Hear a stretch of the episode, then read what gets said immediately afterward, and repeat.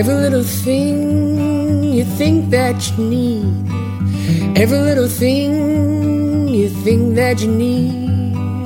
Every little thing that's just feeding your greed. Oh, I bet that you'd be fine without it.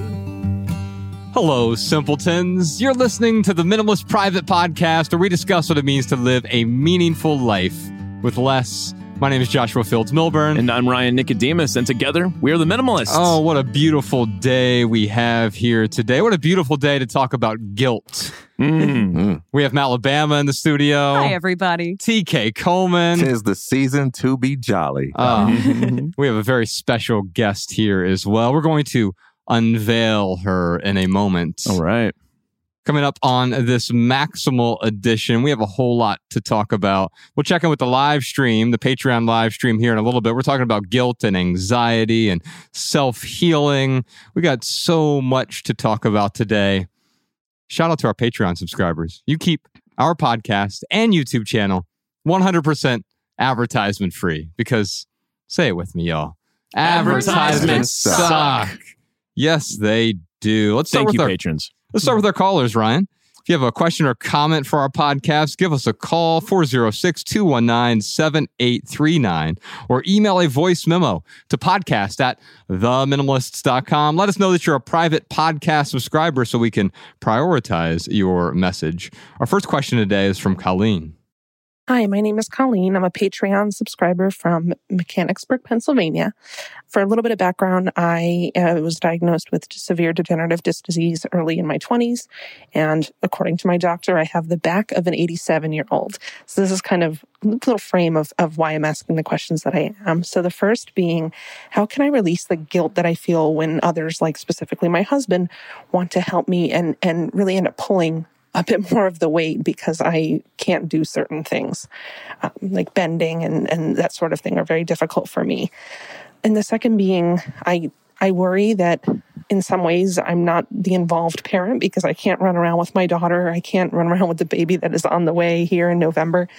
And I struggle with that. I don't want them to remember that when they get older, that mom couldn't run around. So I just really am looking for some ways to poke holes in both of these feelings that I'm having as part of my chronic pain that I deal with daily. Wow.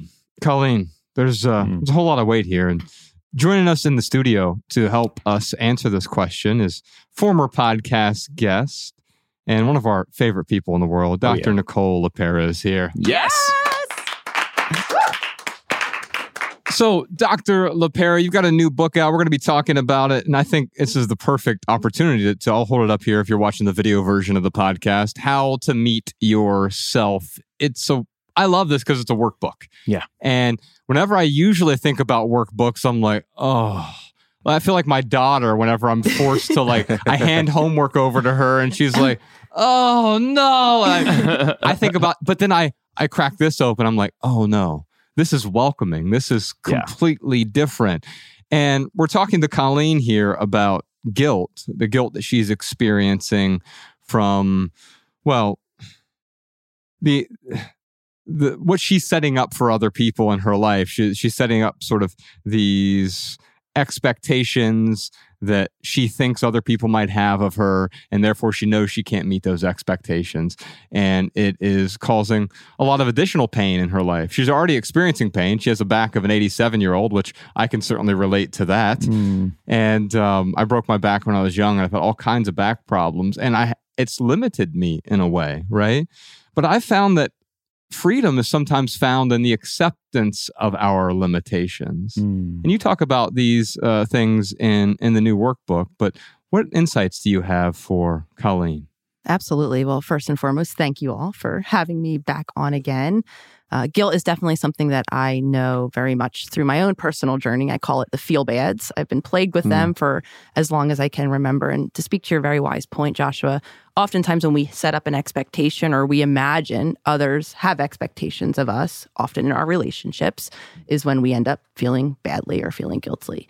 And to speak to your point, in terms of acceptance, and even feeling really near and dear, Colleen, to your question, having had myself a mother who was riddled with chronic pain and very much largely unable to be physically active with me, I really want to differentiate, again, going back to expectations. And it sounds like there's a lot of expectation around your physical abilities.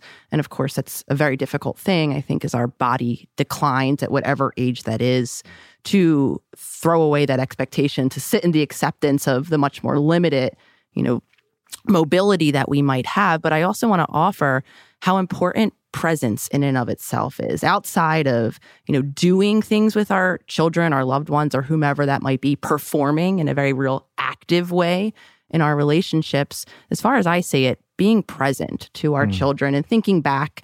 And when I'm sharing about my own mom, not only was she physically not present for me emotionally and attentionally, she also wasn't present. And that attentional neglect, or that, disconnection that I suffered, actually carried more of damage and wounding for myself than her lack of physical presence. So in terms of, guilt, really unpacking first and foremost, what are the expectations that we have on ourselves outside of what we think other people are wanting us to do?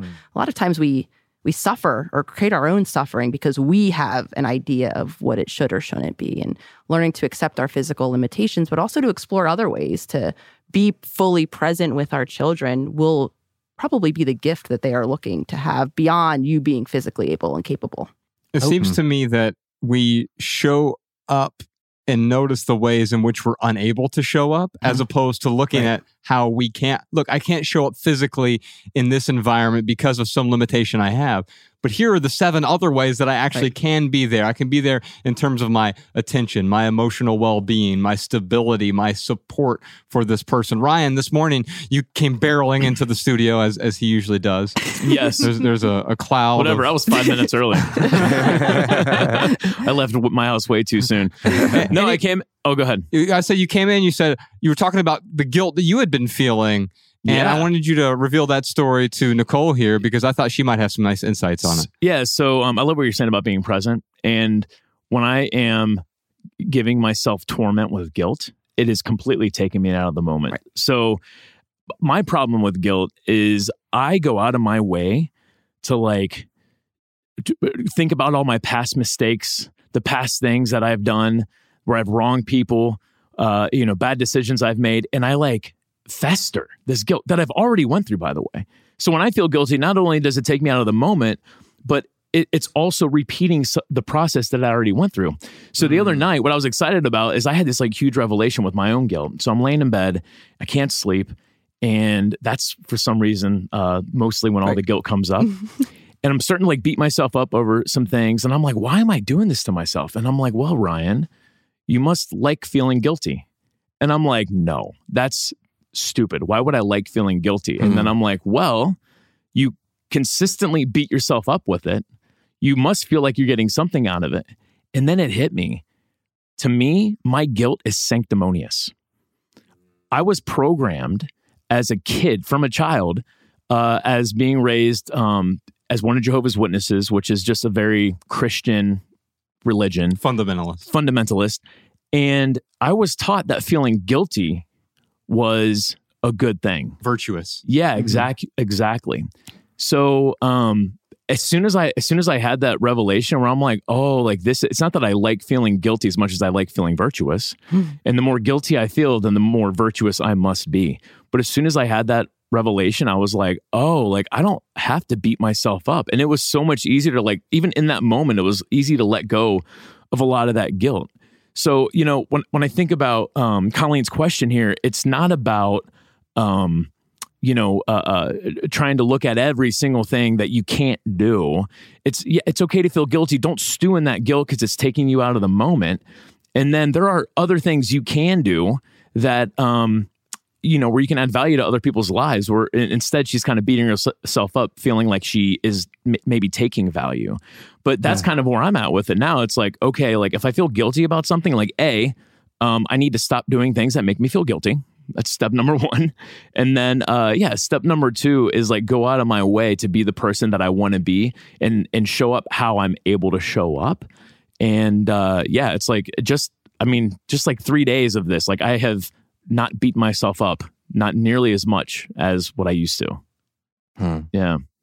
You're saying something really wise in terms of the energy and attentional expenditure that happens when we are ruminating on anything, a guilt-inducing past event or whatever it might be, and upsetting, you know, when we're oftentimes carrying our own suffering, when we're thinking about it. And to speak to your point, it often does happen when we don't have that external focus of the day's events and the endless distractions that many of us have. So at night, in the mornings, when our attention isn't elsewhere, we can really spin in our mind. And to speak to your point, it really is energy expenditure. It's attentional expenditure. It's removing the focus from being not only present, but being able to actualize our true thoughts and feelings. And this really maps onto the book in terms of when you say sanctimonious, a lot of times when we're feeling guilty about an actual inner desire, an instinct, maybe an actual aspect of our authentic self, and yet usually based on past experiences, conditioned reasons, areas, circumstances, environments where it wasn't safe, or where we weren't, you know, we didn't have the curious parent to allow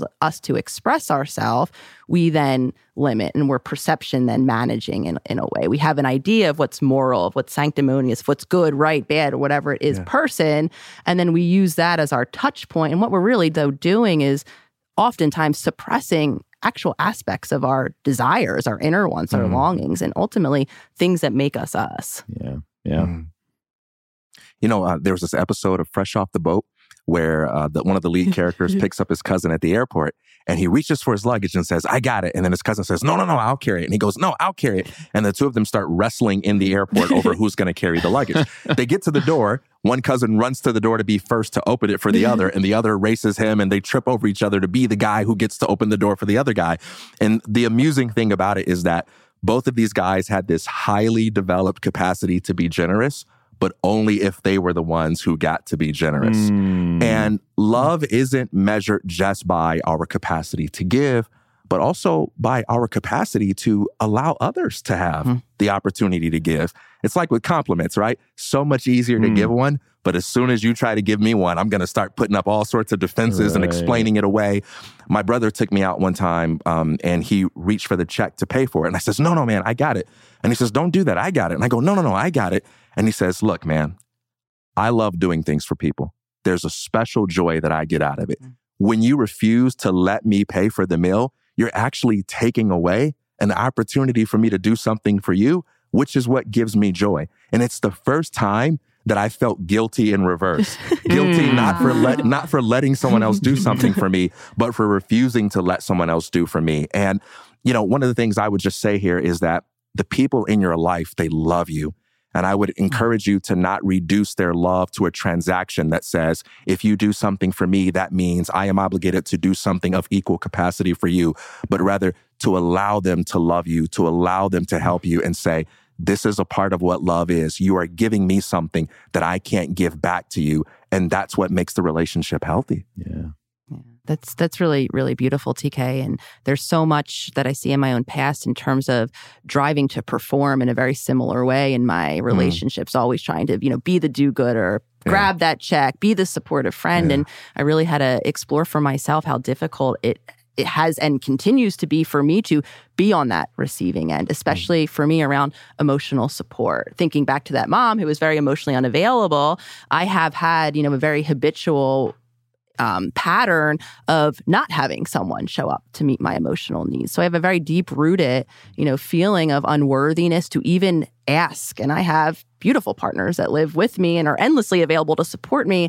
And there's so many moments where it's so hard for me to gesture, to directly say I need support. And actually, I do quite the opposite sometimes. I put my daggers out. I say, you know, why aren't you helping and supporting me? And in reality, I've had to explore my participation in that pattern, which is it's deeply uncomfortable to be someone who is in need and is in of state of vulnerability. So going back to Colleen, really exploring how it is for you to be on that receiving end and possibly, you know, uncovering that deep discomfort, because as logical as it is, it's very hard for a lot of us to receive.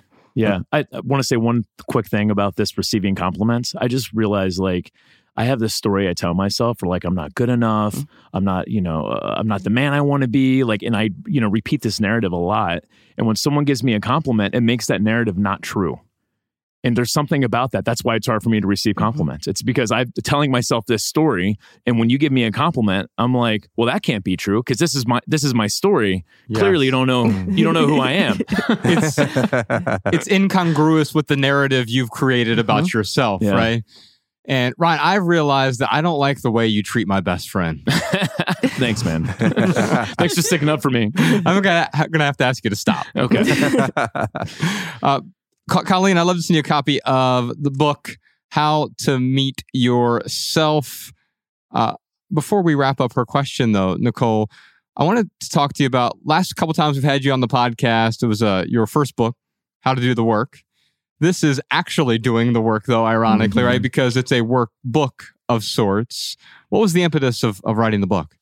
Writing How to Do the Work as practical as, I attempted to make it. At the end of every chapter, there's journal prompts and, tools to use. I was very clear as I was writing it that there was so much more of the journey. And my hope was to offer people a roadmap, regardless of where they are on their journey, just starting off well into it, to be able to have that reference point, and also honoring the fact that, our journeys look different. We take different amounts of time at different stages. So really giving people that home base to kind of come back to, check in on, and, kind of referencing also, I think the first question I got after How to Do the Work was, wow, there's so much to be conscious of. How do I even begin to explore all this nature of my being? So that became the natural next step, was to provide the workbook of that exact journey and that roadmap. So good. Our next question is from Erica. Erica from Las Vegas here, patron supporter since May of this year.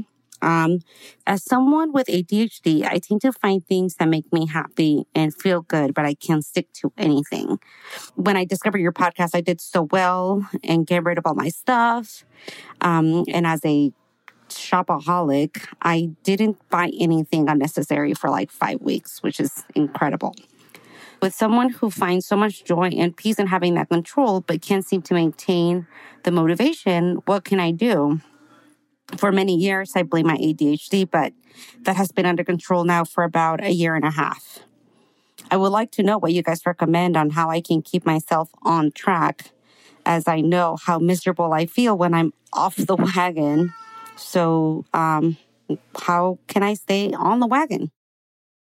Erica talks about shopping to feel good, and we often think that feeling good is a virtue. Feeling good is pleasant, but it is not a virtue. And I think quite often what we will do is we will adorn our problems with pleasure. And that's sort of like wallpapering a burning house. Ryan used to be in the wallpapering business. It's like putting chocolate syrup on broccoli. No. It's not like that at all. So the wallpapering of the burning house is like, okay, you can try to beautify something, but if it's on fire, you're simply covering up the problem.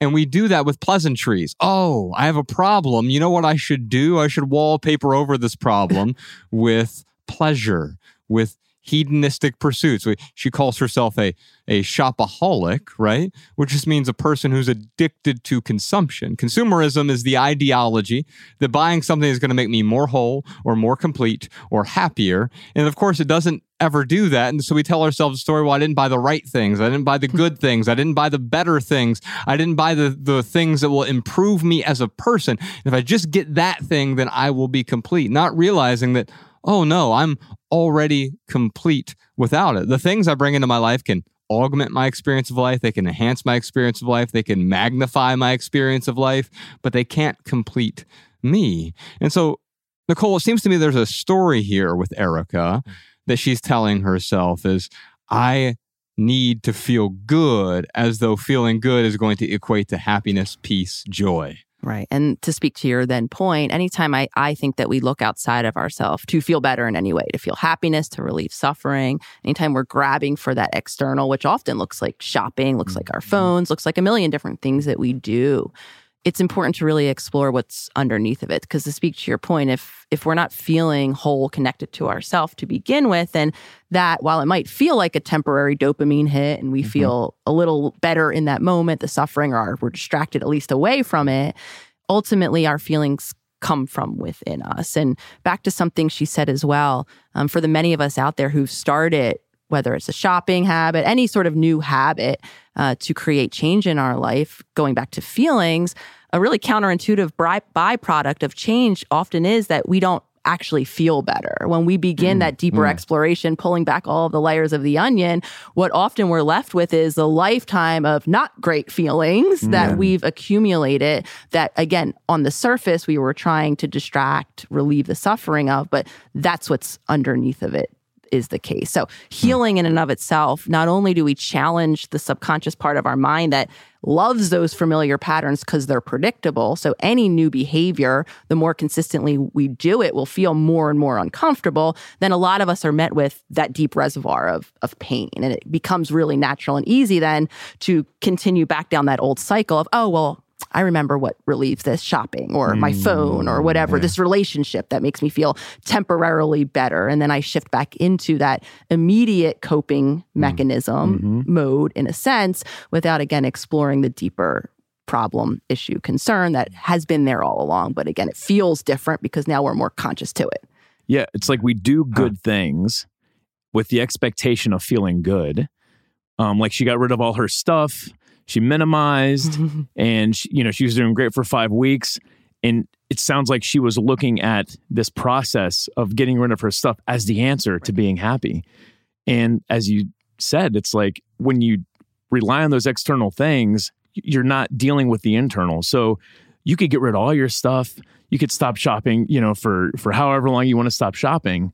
But yeah, if you're not okay with the person that you are, with who you are on the inside, then it doesn't matter what external things you reach for. Yeah. You are not a failure just because you feel bad. Emotions don't equal ethics. Moods don't equal morality.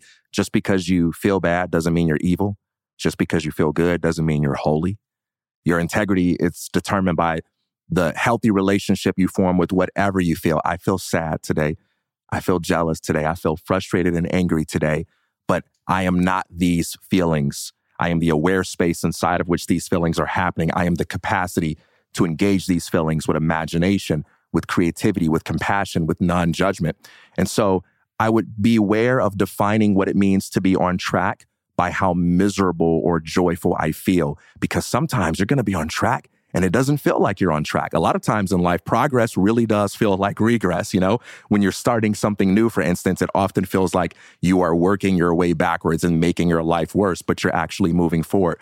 What I would do is I would focus on building momentum by doing small things that cause me to live in accordance or alignment with my values, and sort of step back and look at your life and say, am I being true to what I believe in? Even when my moods are not always a perfect reflection of that. One of the things I love about Dr. Nicole's writings is that there are so many moral prescriptions today when it comes to self-help. I ought to be more assertive. I ought to be more self-honest. I ought to be more this. But you have a wonderful way of taking people beyond prescriptive thinking and breaking down the process of how. How can they get there? For someone who defines success in terms of feeling good, how can they start small and build momentum and act in accordance with their values, even when the emotions don't support them? Well, I want to go back to something you're, very wisely sharing with us all now, which is ultimately, I think a lot of us have this belief that the goal is to just always feel good, right? Or not to feel anything at all, just to be this calm, peaceful Zen being. And I could really counter that with, we need our emotions. They're our sensory system to help us navigate the environment, our relationships around us. So if we have that, or any listeners have that expectation that that is the goal, to always feel good or never to feel anything at all, then that's another one of those expectations that we won't be able to meet. And going back to this idea, and I talk about a small daily promise and how to work with, again, that pull back into those familiar patterns. And for a lot of us, that means allowing our emotions to be part of our conversation. So making that daily commitment, breaking whatever the new habit is that you want to create for yourself into such a small promise, it's almost negligible and you're almost rolling your eyes at it, and then get really good and consistent with keeping that promise. And for some of us, that might mean tuning into all of the moments where I don't feel so good and allowing myself to just be okay with not feeling good. Of course, if we have safe and support and relationships that we can, navigate comfortably in those moments of not feeling good, doing so in a way that's safe, However, that for a lot of us is important. We've learned to avoid, to distract ourselves from all of the deeper, not feeling good emotions. And as far as I'm concerned, a lot of us in adulthood really do need to learn how to tolerate not feeling good in a calm, grounded way. Because again, that is part of life, and that's going to continue to happen. Even if we do curate the environment around us, life still happens around us. Yeah. I think the key here is we experience these emotions without needing to cling to them. What Ryan was talking about earlier with respect to guilt is a type of clinging in a way, without even realizing sometimes what we're clinging to. Because it's easy to see when we stop clinging to a material possession, if we've donated it, but you might still be clinging to it psychologically if you're like, oh, I shouldn't have gotten rid of it, or man, was that the right decision? Or maybe I should hold on to that thing just in case. And now we're still clinging to it, and it's causing psychological clutter. It's causing emotional clutter, mental clutter, right? So you may get rid of the physical clutter. And the opposite is also true.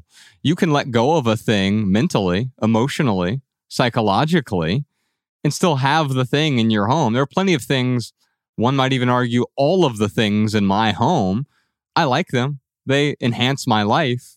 But if something were to happen to any of them, the only thing that I would feel is inconvenience. Like, oh, man, I got to get a new couch because the other one got set on fire. But I don't have an emotional hold onto it, and vice versa. It does not have an emotional hold on me. We have a question here from Ben.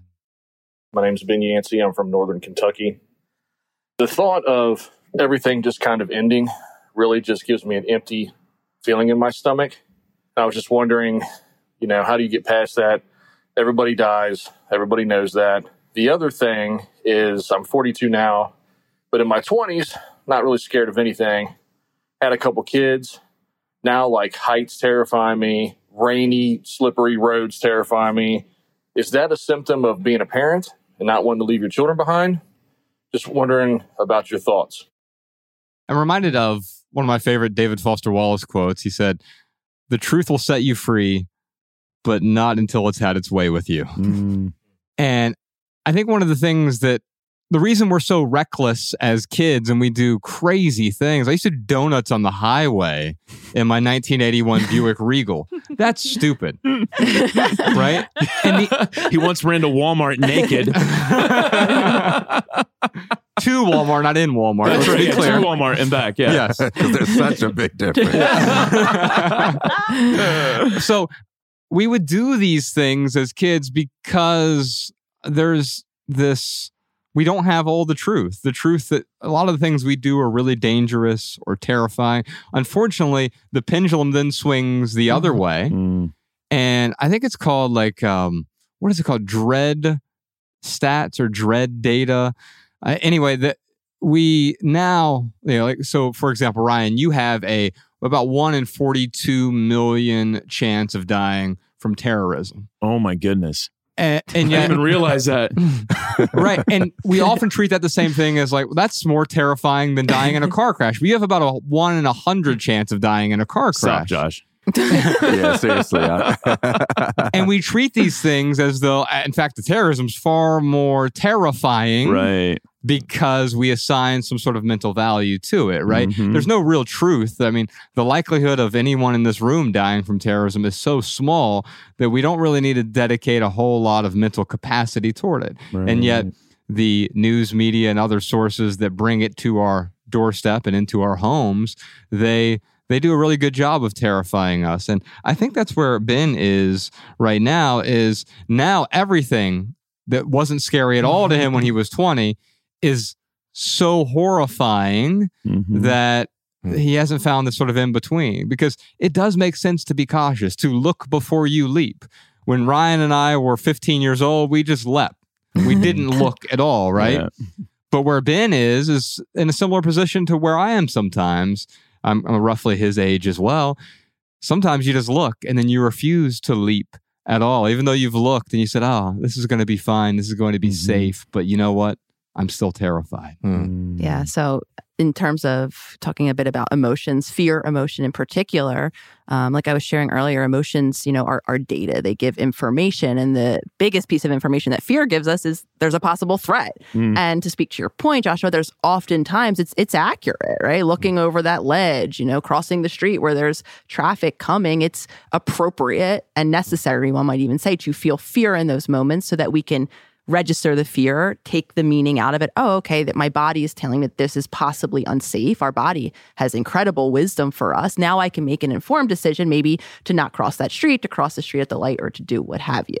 This is all assuming, again, that we are comfortable, grounded, and our fear detector, if you will, is working accurately. And I, very interestingly, had almost the opposite experience. In childhood, I was riddled with fear. I did not have that YOLO approach to life, throwing myself. I was debilitated by it. And again, I understand it very much through the context of my home, living in a city where there was constant stressors, living in an immediate family unit where there was a lot of health-related, like I was sharing earlier, issues. Having an emotionally unavailable mother left me to feel overwhelmed at all the time. So it's understandable then that laying in bed at night, I would race, my mind would race with all of the things to fear. I was quite literally the little girl afraid of the world, and I would present as much, walking around shy, really scared in outside world. And again, when we talk about fear, I think to speak to the first point I made, it often is appropriate.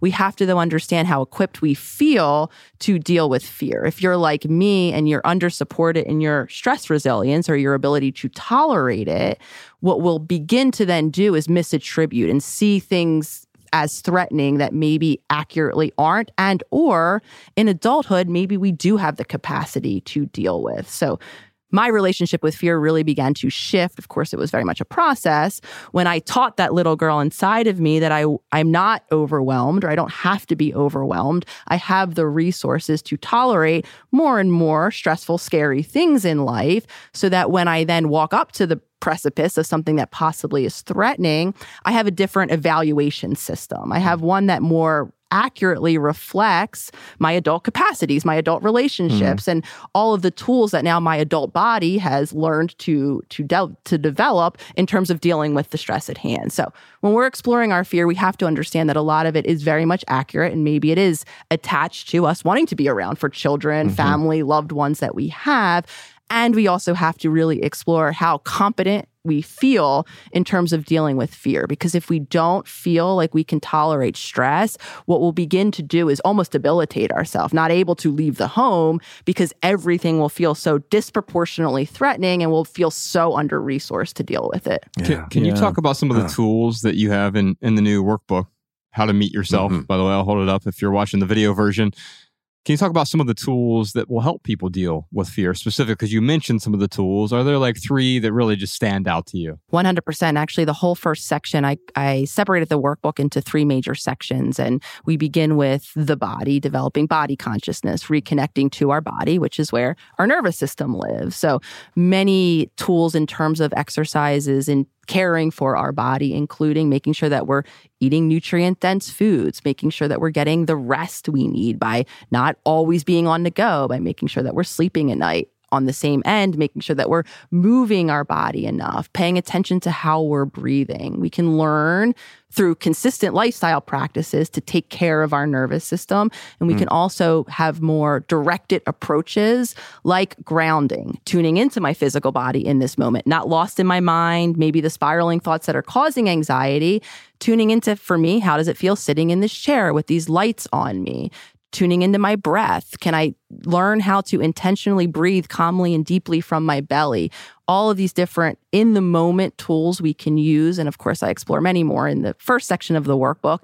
Again, intentionally putting it there, because if we don't feel calm and grounded and safe in our body to proceed into the next section, when we begin to talk about our mind and our ego and our shadow and all of the filters that are coloring how our body is experiencing the world, it's not going to feel like a safe place to continue that exploration. So there's many daily habits that we can create, and most of them are around caring for our body, because that's where our nervous system lives. To have a regulated nervous system, we have to make sure we're consistently making sure our physical needs are met. And then again, there's in the moment tools like breath work, like grounding, where when we start to feel scared, we can empower ourselves to create that safety and to again, relearn that we're not that overwhelmed child anymore and that we do have the resources or the bandwidth or the stress resilience to create safety even when it's scary.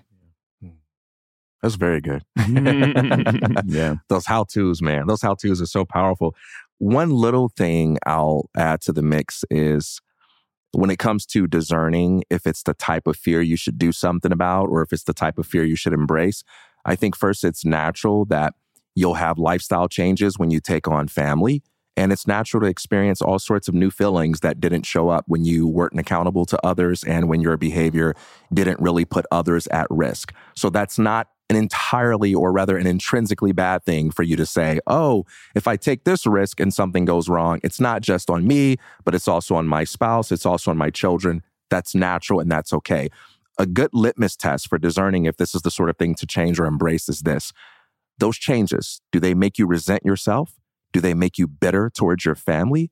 If so, then I would take a look at that because there may be something more at play than just you having natural fear, healthy fear. On the other hand, if you say, no, these fears and the behaviors they lead me to are consistent with the priorities that I now have, and it's just a matter of letting go of the person that I used to be, then that's more likely to be the case that it's the sort of healthier kind of fear. I got to run that by the good doctor, though. Yeah, I couldn't agree more. And I think anytime, again, when we have the consequence on someone else that we love, especially our children, it is a very natural state of affairs. So I love kind of just looking in terms of our values and the context in which the fear is happening, because a lot of it is understandable. And for some of us, that might just be the shift. Oh, this isn't, something wrong. It's not problematic. Fear is normal. I might not be used to it. It might be unfamiliar, but just kind of reframing it mentally might be enough to kind of switch our relationship with fear, though. When that's not the case, then we can drop into our body and actually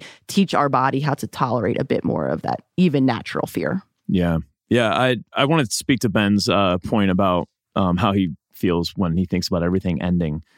And what I'll say is I think about my death a lot. I mean, I think all of us, we have this fascination with death. It's really interesting. We're always thinking about it. We're scared of it. I kind of talked about in the past podcast how I've actually accepted the fact that death is part of life. It's what actually, there's no life without death. And it kind of helps me, I guess, accept and appreciate even the process. But what I'll say is when I get to that thought of everything ending and I don't know, the world catching on fire, whatever it is, it's on a short enough timeline, everything's ephemeral, right? So given that, it's I have to take advantage as much as I can to be in the present moment, to appreciate what I have, what kind of experiences I can have, what kind of experiences I can give others. And that to me makes life worth it. And the thing too is I don't take it as seriously because it is going to all be gone eventually. So it's why am I stressing so badly about whatever it is when, life is short. Life's too short to stress out. And I do stress out a lot. Don't get me wrong. But this kind of perspective, it will help pull me out of it every once in a while and not take myself so seriously. The one thing I'll say, with death, and we wrote an essay on theminimalists.com. It's called Let's Talk About Death. There are some things you need to prepare for. There's wills you need to do. I got life insurance for Mariah. And, there are certain things that I have in place for when I do die. So it's not I'm not preparing for it. But once you kind of mitigate, once I have mitigated as much as I can, the risk or the problems that might occur after I pass away, I've mitigated a lot of that. So it helps me stay in the moment a little bit more rather than wondering oh man, if I got into a car crash, if I was one of those 1 in 100, at the end of this podcast, is Mariah going to be taken care of? It's I can be oh yeah, she is. She's going to be fine. Yeah. Yeah. I think that often we don't take fear to its terminus, meaning we get terrified by something.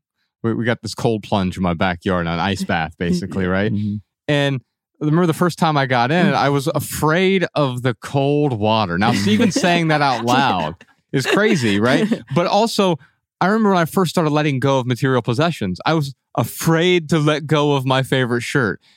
And I found that as soon as I started saying these things out loud, it started making a whole lot more sense to me that my fears are so irrational. Or if I said it out loud, I'm afraid of tigers. Okay, that sounds like a rational fear, right? Mm-hmm. And so speaking it into existence in a way, talking about the fear out loud, even if no one else is there. If I pull out a shirt from my drawer and say, I'm afraid to get rid of this t-shirt, well, that says something about my clinging, my holding on irrationally. Now, it doesn't mean that, well, of course, I know I can get by without the shirt, right? Mm-hmm. But in that moment, if I have fear, I'm actually telling myself a story that, oh, maybe I can't let this go. And that is a disempowering story. Yeah. We tell ourselves a lot of these stories all the time. Yeah. We're going to move on to some social media questions here. Malabama, it looks like we have a question from Facebook. Louise has a question. As a recovering people pleaser, how do I leave behind the person I tried to be for others and get back to my authentic self? Dr. Nicole, you talk a lot about being your authentic self, and I love the way that you talk about it because it's not about just simply being the best version, the robotic version of yourself, right? And I want to be clear with Luis, your authentic self is not found in the expectation of others, right? We're always people-pleasing. As a recovering people-pleaser myself, I realized because of you that is a type of codependency. Mm. Yeah. I want to kind of build on this a bit too and say, you know, that who we are, our authentic self, isn't contained in any role that we play for someone else at all. And actually piggyback on the last conversation that we were just having around emotions and what you said, Ryan, about kind of the, you know, temporary nature of the human existence. I mean, we are evolving energetic creatures in terms of our authentic self, in terms of our emotions. We're changing more than we're stagnant. And all this idea around attachment and clinging. And while many of us might feel like we're stuck in a feeling, a role, the people pleaser, we're stuck maybe in fear and anxiety, and we make that all of who we are, often the time, often is the case, we're living in our mind with that idea. And we're creating that then. We're filtering the world through that thought, that idea. Again, at one time, likely, and this is where I'll get into kind of the adaptation that people-pleasing can be, likely playing a role might have kept us safe. Likely our nervous system might be dysregulated, caught in a fear-based response because, like me, we didn't have that attuned caregiver to bring us back into safety. We come to know ourselves as this very solid and, you know, kind of unchanging thing. But a lot of that is because of our subconscious mind, the habits, the patterns that we're stuck as. Our authentic self is really a changing, energetic, you know, entity, for lack really of a better word. So anytime we're inhabiting a role, and that's all we can experience ourselves as in relationships, whether it's the people pleaser or the helper, again, I would make a case that that's not necessarily a reflection of who we are. Who we are is the being behind the person who maybe does sometimes make the choice to be helpful, to be available, to please another.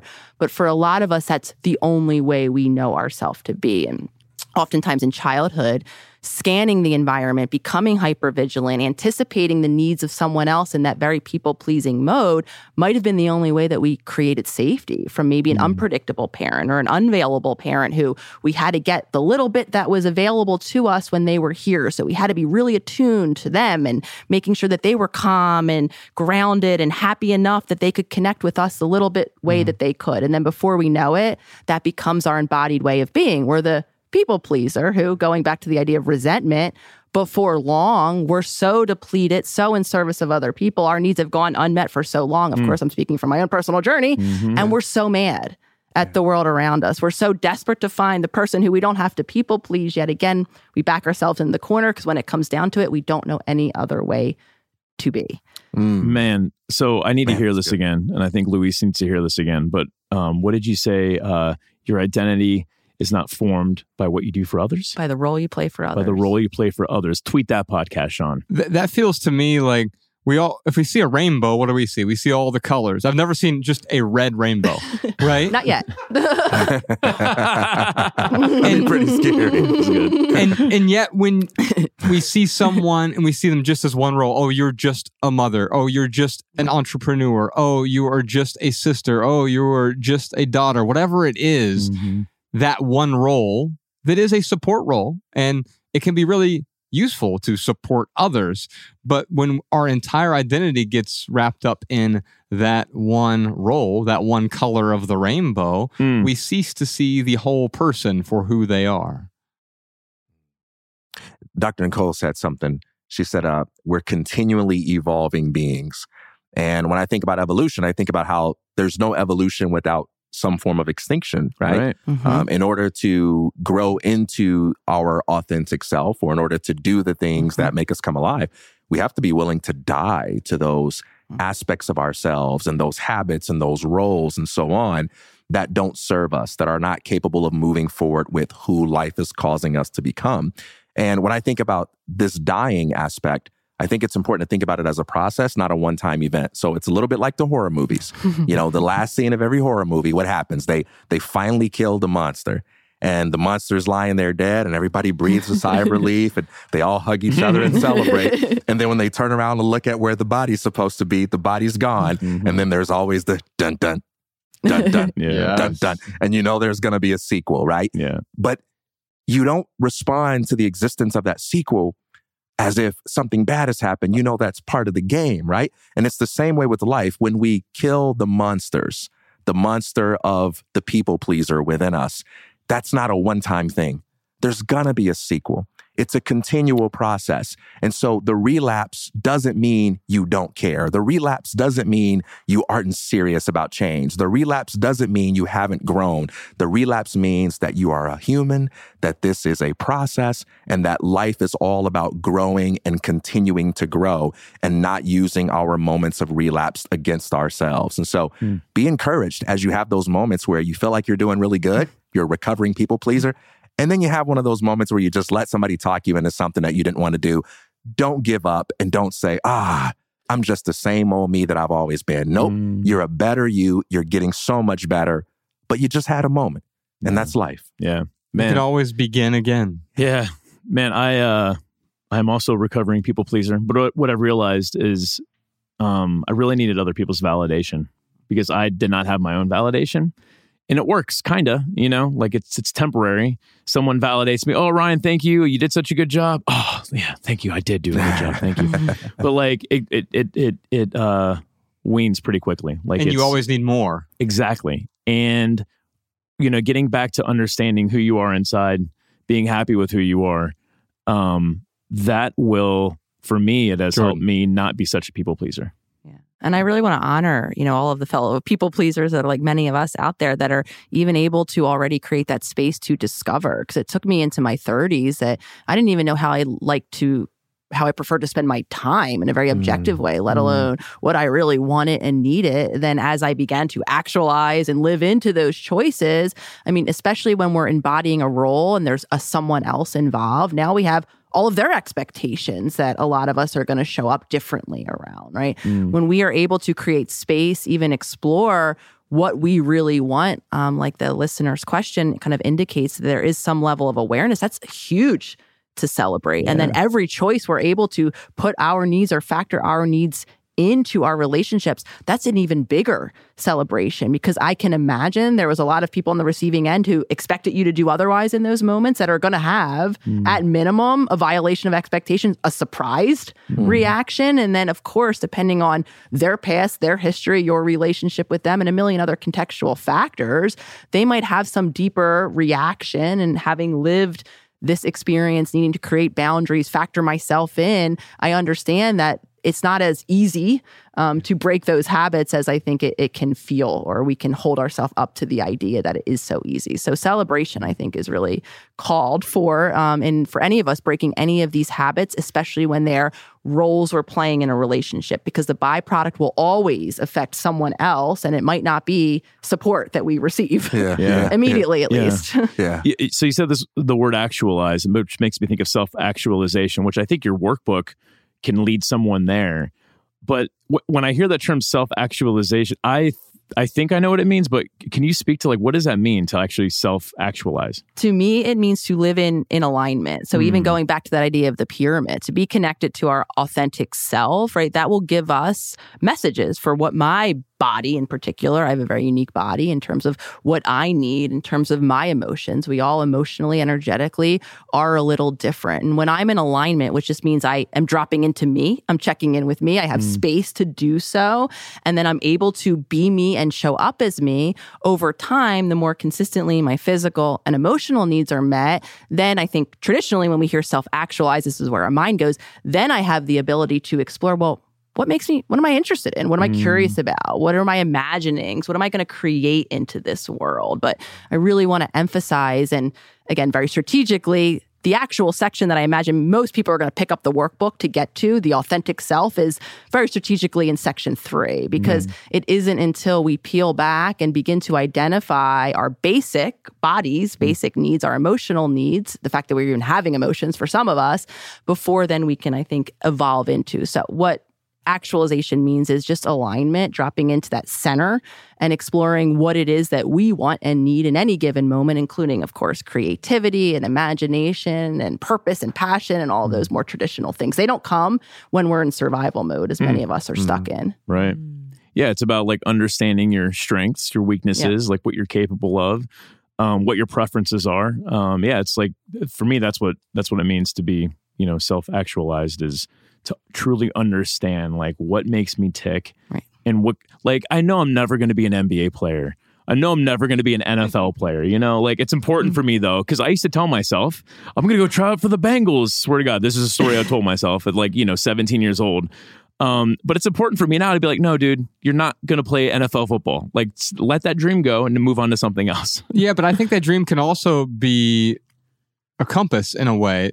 What do I? Yeah. Why do I have this dream? Oh, it's because I want the respect of other people, or maybe that's the reason, or maybe it's because I'm really into football and that's where I'd like to work. Okay, well, great. There are a bunch of other things you can do professionally that would allow you to still be in that sphere if you really look at the desire behind the desire. Yeah, no, that's true of all my dreams except for wanting to be like Bruce Lee. I truly want to be Bruce Lee. I want that body, that chest, that look, those fighting skills, not what it represents. I'll hold that vision for you. Yeah. So, but here's the funny thing about that, though. You don't actually desire that. It's just like, because if you did, you would be closer to that, right? And my point is, if we truly desire something, if it's compelling enough, then we will go down that path and achieve something relatively close to it, right? Even if it's not like you're playing for the Bengals, you might, it was compelling enough for you,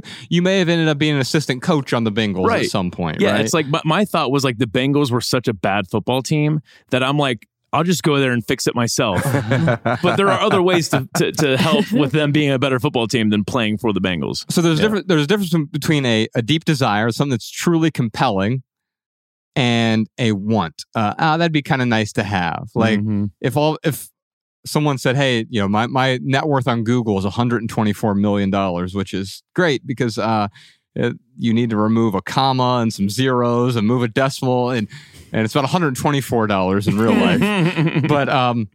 But for whatever reason, someone wrote that, and it's in some article somewhere. It was before Bitcoin dropped. He was worth $124 million. Now he's worth $24. Right, exactly. Here's what I'll say about that specifically, though. Right, it's a want for me. Like, yeah, it'd be really nice to have $124 million, but I'm not willing to do the things I would need to do in order to make that happen. It's not a deep desire of mine. I don't find it particularly compelling to become a 100 millionaire. Those things would be nice. Everyone in this room would be a millionaire as a result. Even Nicole gets $1 million. Right. Here you go. Yes. But I don't feel so compelled that I'm willing to set fire to everything else in my life in order to pursue the finances. And I think the same thing is true with Bruce Lee. He had to sort of set everything else in his life on fire in order to be Bruce Lee. Michael Jordan, same thing. Yeah. He's notorious for not being the best father, the best teammate, the best friend, the best family member, but he's often known as the third best basketball player of all time. Whenever he talks about Michael Jordan. Shots fired. I just have that one tier. The one tier. I just love how he puts John Stockton ahead of Michael Jordan. Who wouldn't? Alabama, we have a question from Twitter. Matt has a question. Can you define anxiety? Is it possible to cure it, or is it something that is just a part of life? Ooh, I'm interested in this because I have a lot of anxiety. And I just deal with it. It's like, I used to always look for the cure. I mean, that's why I was so addicted to all the ephemeral pleasures back in my corporate days. And still, like, those thoughts are still there, you know, because I know the short-term fixes work short-term. But yeah, it's something that I've had to really learn how to live with. What's been helping me most recently is... anxiety is part of the human experience. And because I've talked about sadness before, how I was with a friend and we were kind of talking about our parents, and like I started to get really sad about like, oh, I wish my parents were this way. I wish they were that way. And, you know, poor me. And then I realized, I'm like, dude, like we're on top of this mountain and we're having this conversation. And I look at the rocks. I'm like, those rocks don't get to experience sadness. Like, how lucky are you to even experience the sadness? And I've been trying to use that with anxiety as well. But, Dr. LePera, if you have a better answer, I'd love to hear. How do you deal with anxiety? Well, I'm actually going to, Ryan, piggyback off this concept of anxiety being a very normal part of the human experience. Just like I was talking in terms of fear, you know, the experience of anxiety is literally wired into our nervous system, which is always sensing the environment around us outside of our awareness through a process called neuroception, which just simply means we're always on alert for that possible threat at hand. Now, again, back in childhood, if we were under-supported, when we were dysregulated, when we were upset, when we were stressed, when we were having a need as a child, if we didn't have a caregiver to come and help regulate our nervous system, that's actually what's happening. When an infant is crying, that's a state of dysregulation. And without that attuned caregiver, we are in such a state of dependency that our nervous system can't regulate itself, much like we can't meet our own needs. So the more consistently then that happens, what a lot of us become wired then into is a state of dysregulation. We never come back from that point of stress back to that point of safety. Because again, in childhood, we can't do it physically, physiologically on our own. And the very many of us, we didn't have that level of attunement. So what we then experience, much like I described myself, the little girl afraid of the world. I mean, I've had an anxiety disorder diagnosis for as long as I can remember. And I have all of the letters, OCD, GAD, you know, panic disorder, that's generalized anxiety disorder.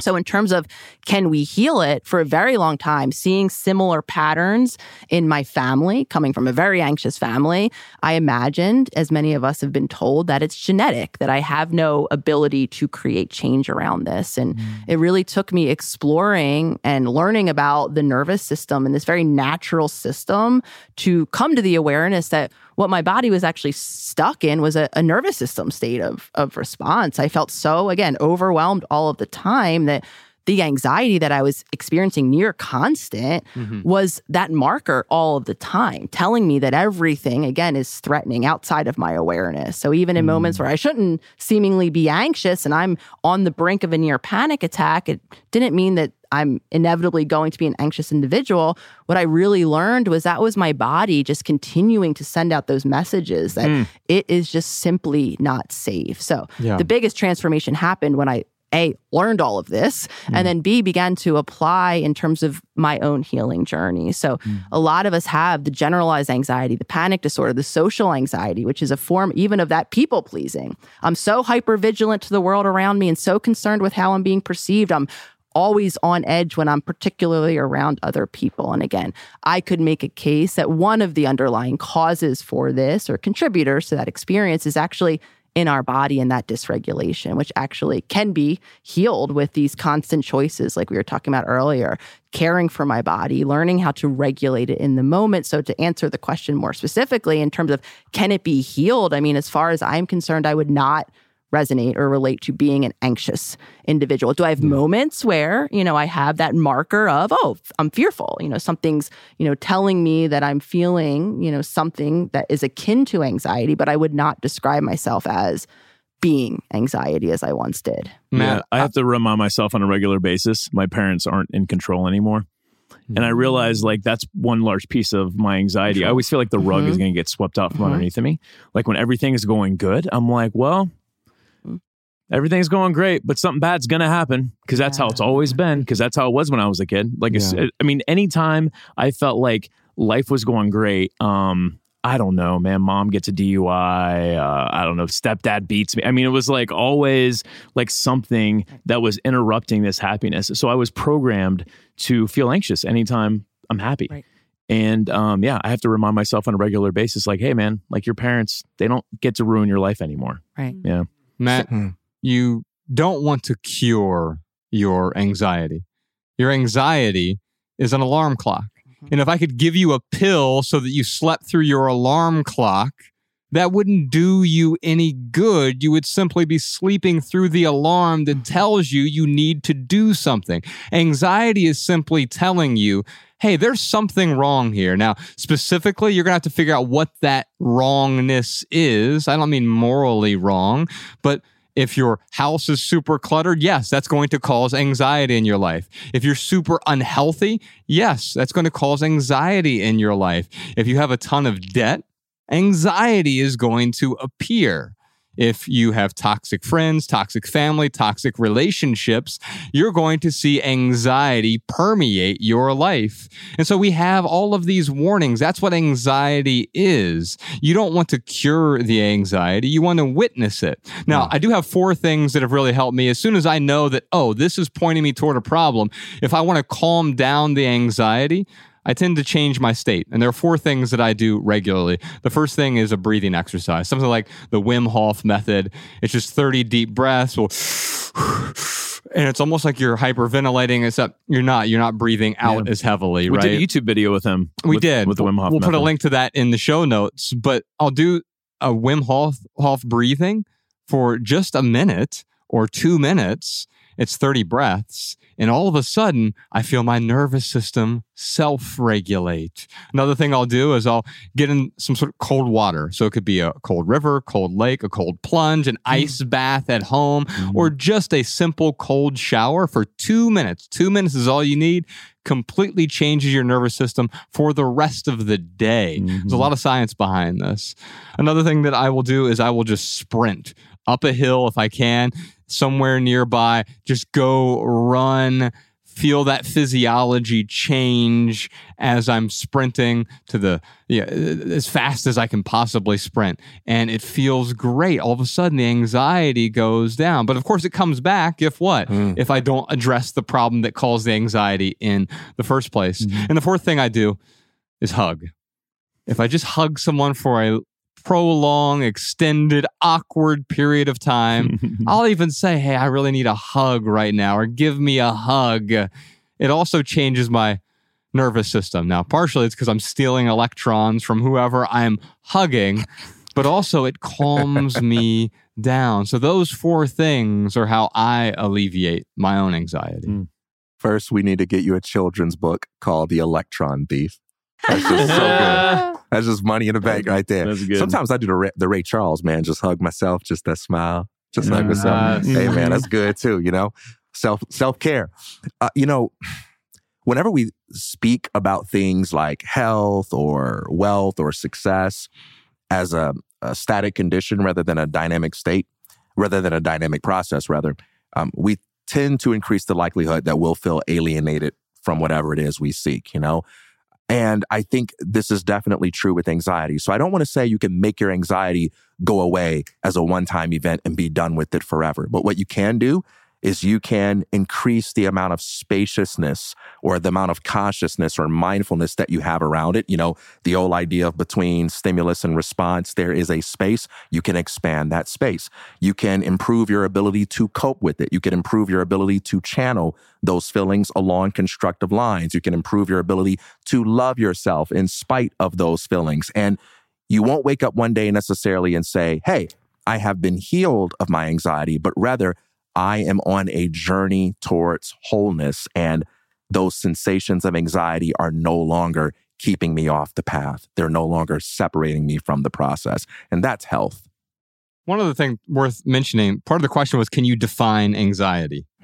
And I don't think that's really helpful, right? Because renaming the thing doesn't change the way that you feel. Mm. No, Matt, you can identify anxiety without defining it. You feel it right now. You don't need me to define it for you. I will say this, though. One thing that's really helped me out is understanding that emotional well-being is measured by our ability to let go. And so the anxiety, what happens quite often is our anxiety makes us anxious, as Ryan alluded to a moment ago. Oh, I'm feeling anxious, and that's making me more anxious. Mm.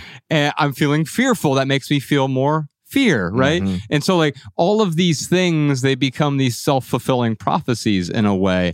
And letting go is not a one-time event. Letting go is something we're constantly doing. And the only way you can actually let go is you hold on to it for a moment and you witness it.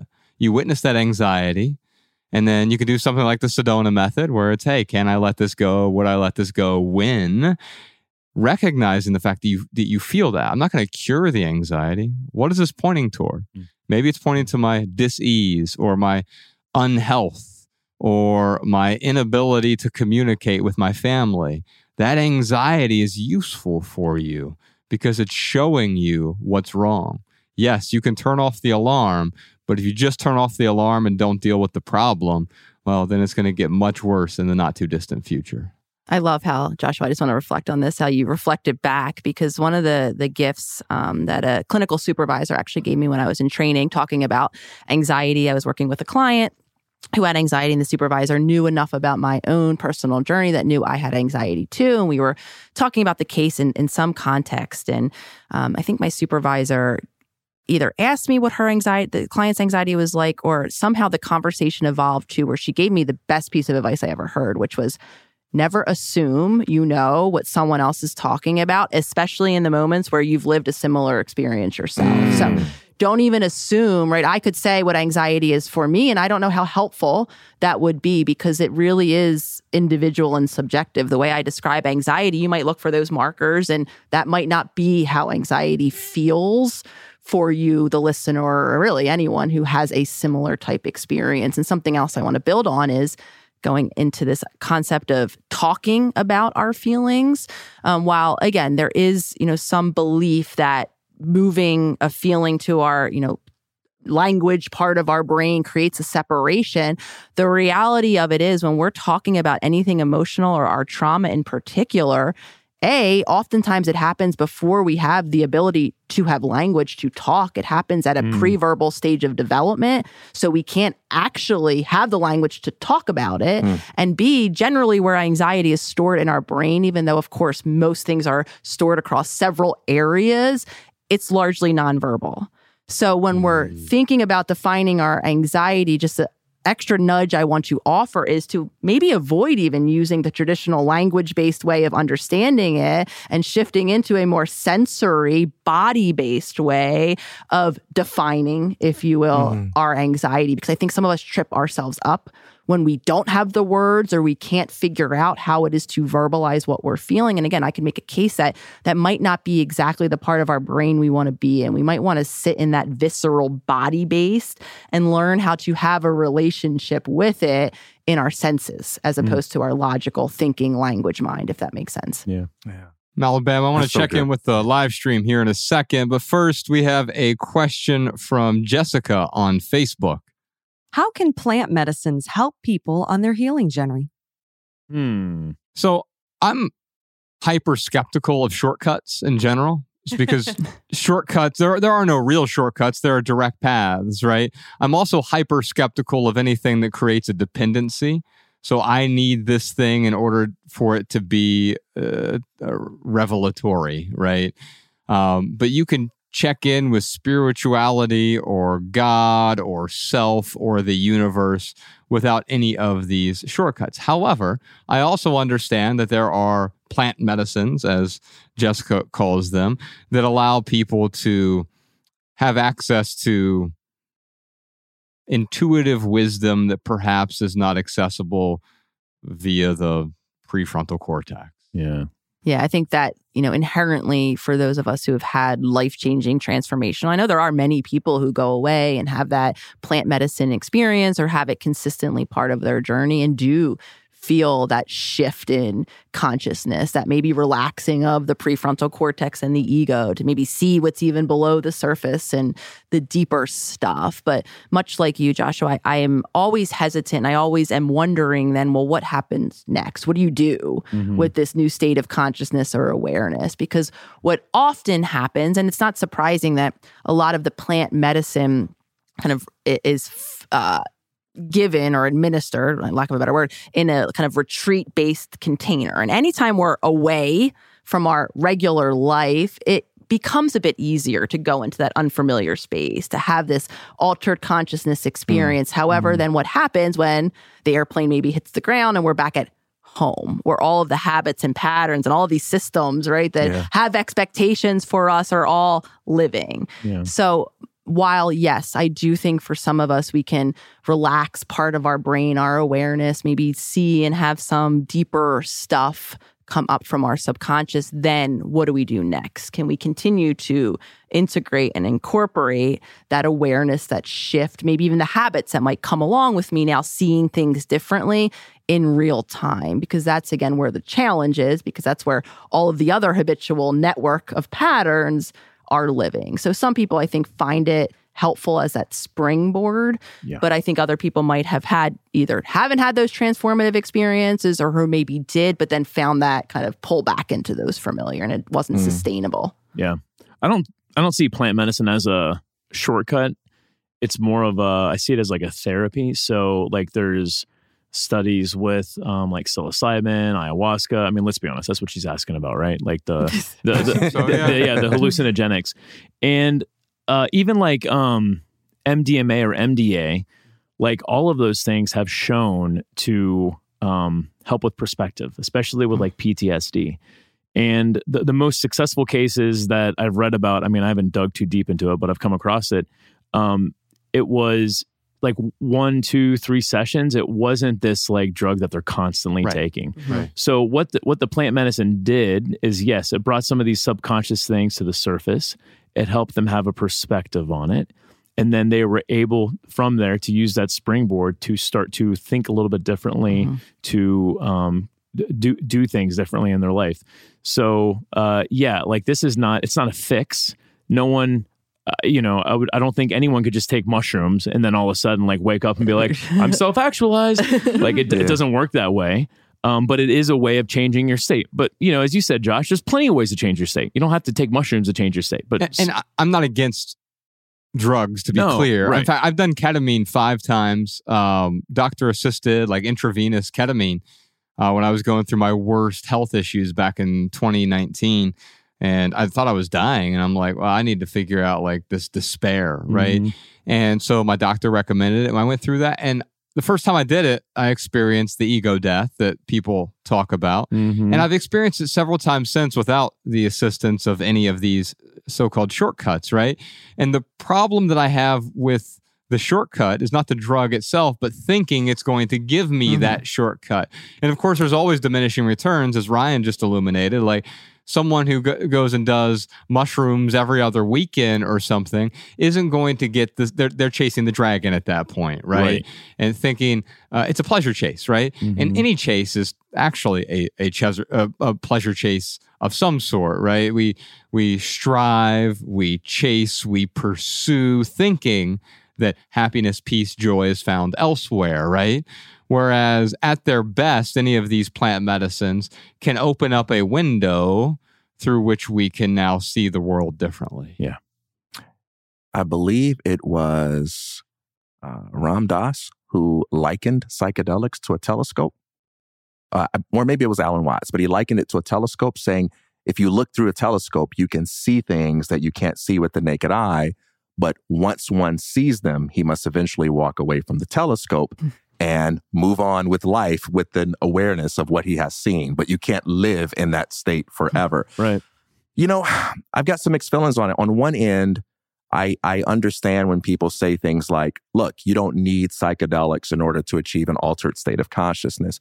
But it is also true that we don't say that about other things. Like, would I snatch an orange out of your hand and say, you don't need that orange for vitamin C? Right. You can get the vitamin C within yourself. I mean, nature has given us many things with many properties. And I think it's worth the time to investigate what is there in nature and to see how it affects us when we interact with it in a healthy way. I like the words of Terrence McKenna here, who says your first psychedelic trip should be to the library.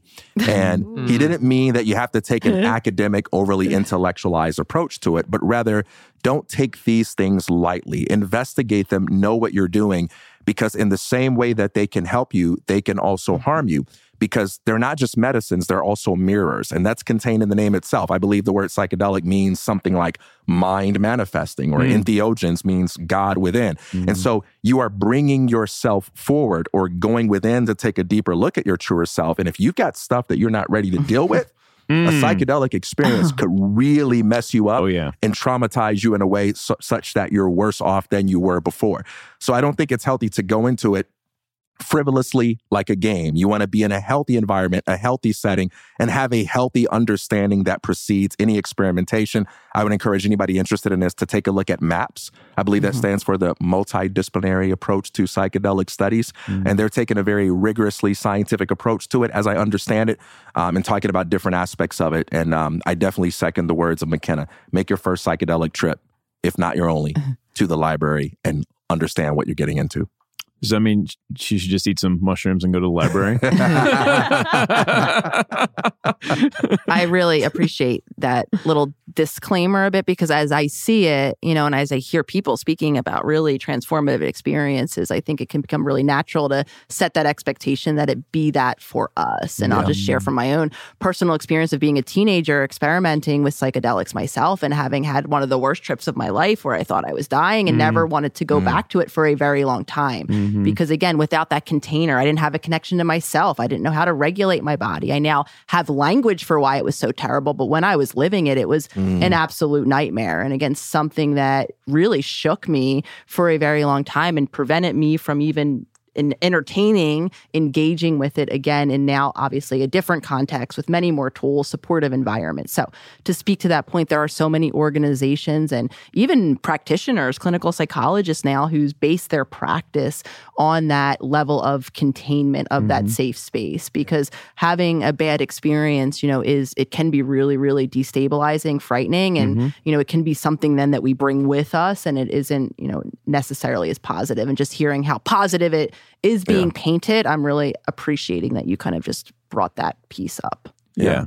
I mean, these plant medicines, if you take them recreationally, then, I mean, that's a possibility. I mean, it's funny because like ketamine and, you know, psilocybin, whatever it is, like, you know, in high school, like, like these were all party drugs, but they're not party drugs, like not at all. And it's like, if you go into it all willy-nilly without a safe space, without respecting the medicine that you're taking and its effects, then I mean, you could be setting yourself up for something pretty bad. And that's true with any other drug as well that have been turned into party drugs, whether it's Adderall or alcohol. Yeah, people use these things, and then all of a sudden it becomes a crutch. We have a dependency, and eventually that dependency turns into an addiction. I don't know why, man, but like we as human beings are constantly trying to separate ourselves from ourselves. I mean, even think about astronauts leaving the planet. Like, I don't know what that is, but there's something about us that like we're constantly trying to like separate ourselves from whatever we are. I mean, maybe it's to escape pain or whatever it is, or to seek pleasure, but I just find that fascinating. I think it's quite often because we think we are separate. And as opposed to recognizing that I am the universe. Yeah, I wasn't born into the universe. I was born out of the universe. Yeah. Let's check in with our live stream. Shout out to our Patreon subscribers. Malabama, do we have any questions? We have a question here from Catherine. She says, I recently caught up with an old friend I haven't seen since we were teenagers. He's married with kids now. I'm not. I'm really happy for him and I care about our friendship, but I can't relate to him. How can I keep the focus on my journey so I don't feel like I'm somehow behind? Interesting. So, Nicole, it sounds like what she's not saying here, although it could be read this way, how do I keep the focus on me in our conversation? But I think what she's saying here is she feels a sense of inadequacy. I am supposed to do something. There are all kinds of shoulds that are embedded in this question.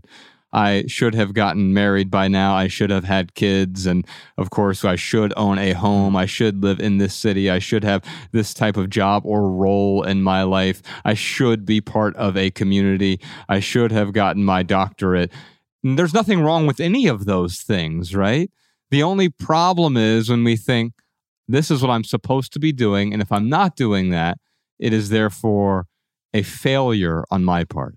Yeah, absolutely. And I think the tendency, what on the surface I'm hearing in the question is that really natural human tendency to compare, to look. And now many of us have the friend maybe that we haven't seen for many years, or the internet that's full of a ton of people that we can use as that point of comparison. And when it really comes down to it in terms of our biology, our evolution, I mean, there is value to some extent of having a self-assessment, of having a point of comparison, because at our core, we all need community. We all need that safe space. It's how we've evolved as a species. So having an assessment of how I'm being perceived and how I kind of compare and or fit in to my group, whatever that might be, is necessary, or at one point was necessary for our survival. Of course, there's so many of us now with the internet landscape of a million types of comparisons where we get stuck in that. And then that is grounded in all of these ideas of should and what is supposed to be for me. And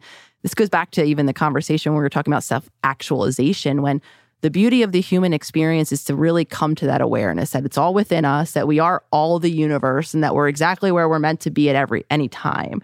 When we're able to get rid of the shoulds, the comparison, and just allow us to be with ourselves as we are, I think a lot of times we think actualizing and all of these things are something to achieve or, you know, advance to. And in reality, I see it as something to drop in. And we can drop in when we're not. And a byproduct, to speak to that point of presence, if we're comparing ourselves, we might feel less present to ourselves in that conversation. If I'm hearing you share something and I'm only running a litany of, oh, geez, I didn't check that box. And oh my gosh, oh, I'm not going to say this because it sounds different than what he's saying. So what will he think of me, right? Now I'm not even present to myself in that moment, right? I'm lost in thought and in comparison. But I wanted to speak to that point in terms of, and I actually did a podcast on the Self-Healer Soundboard myself around comparison and how it is natural. So not even to judge ourselves if we notice those comparisons, but to maybe dive in, have that deeper exploration, decide for ourselves if we're happy with where we are, and allow then that to be our self-expression as opposed to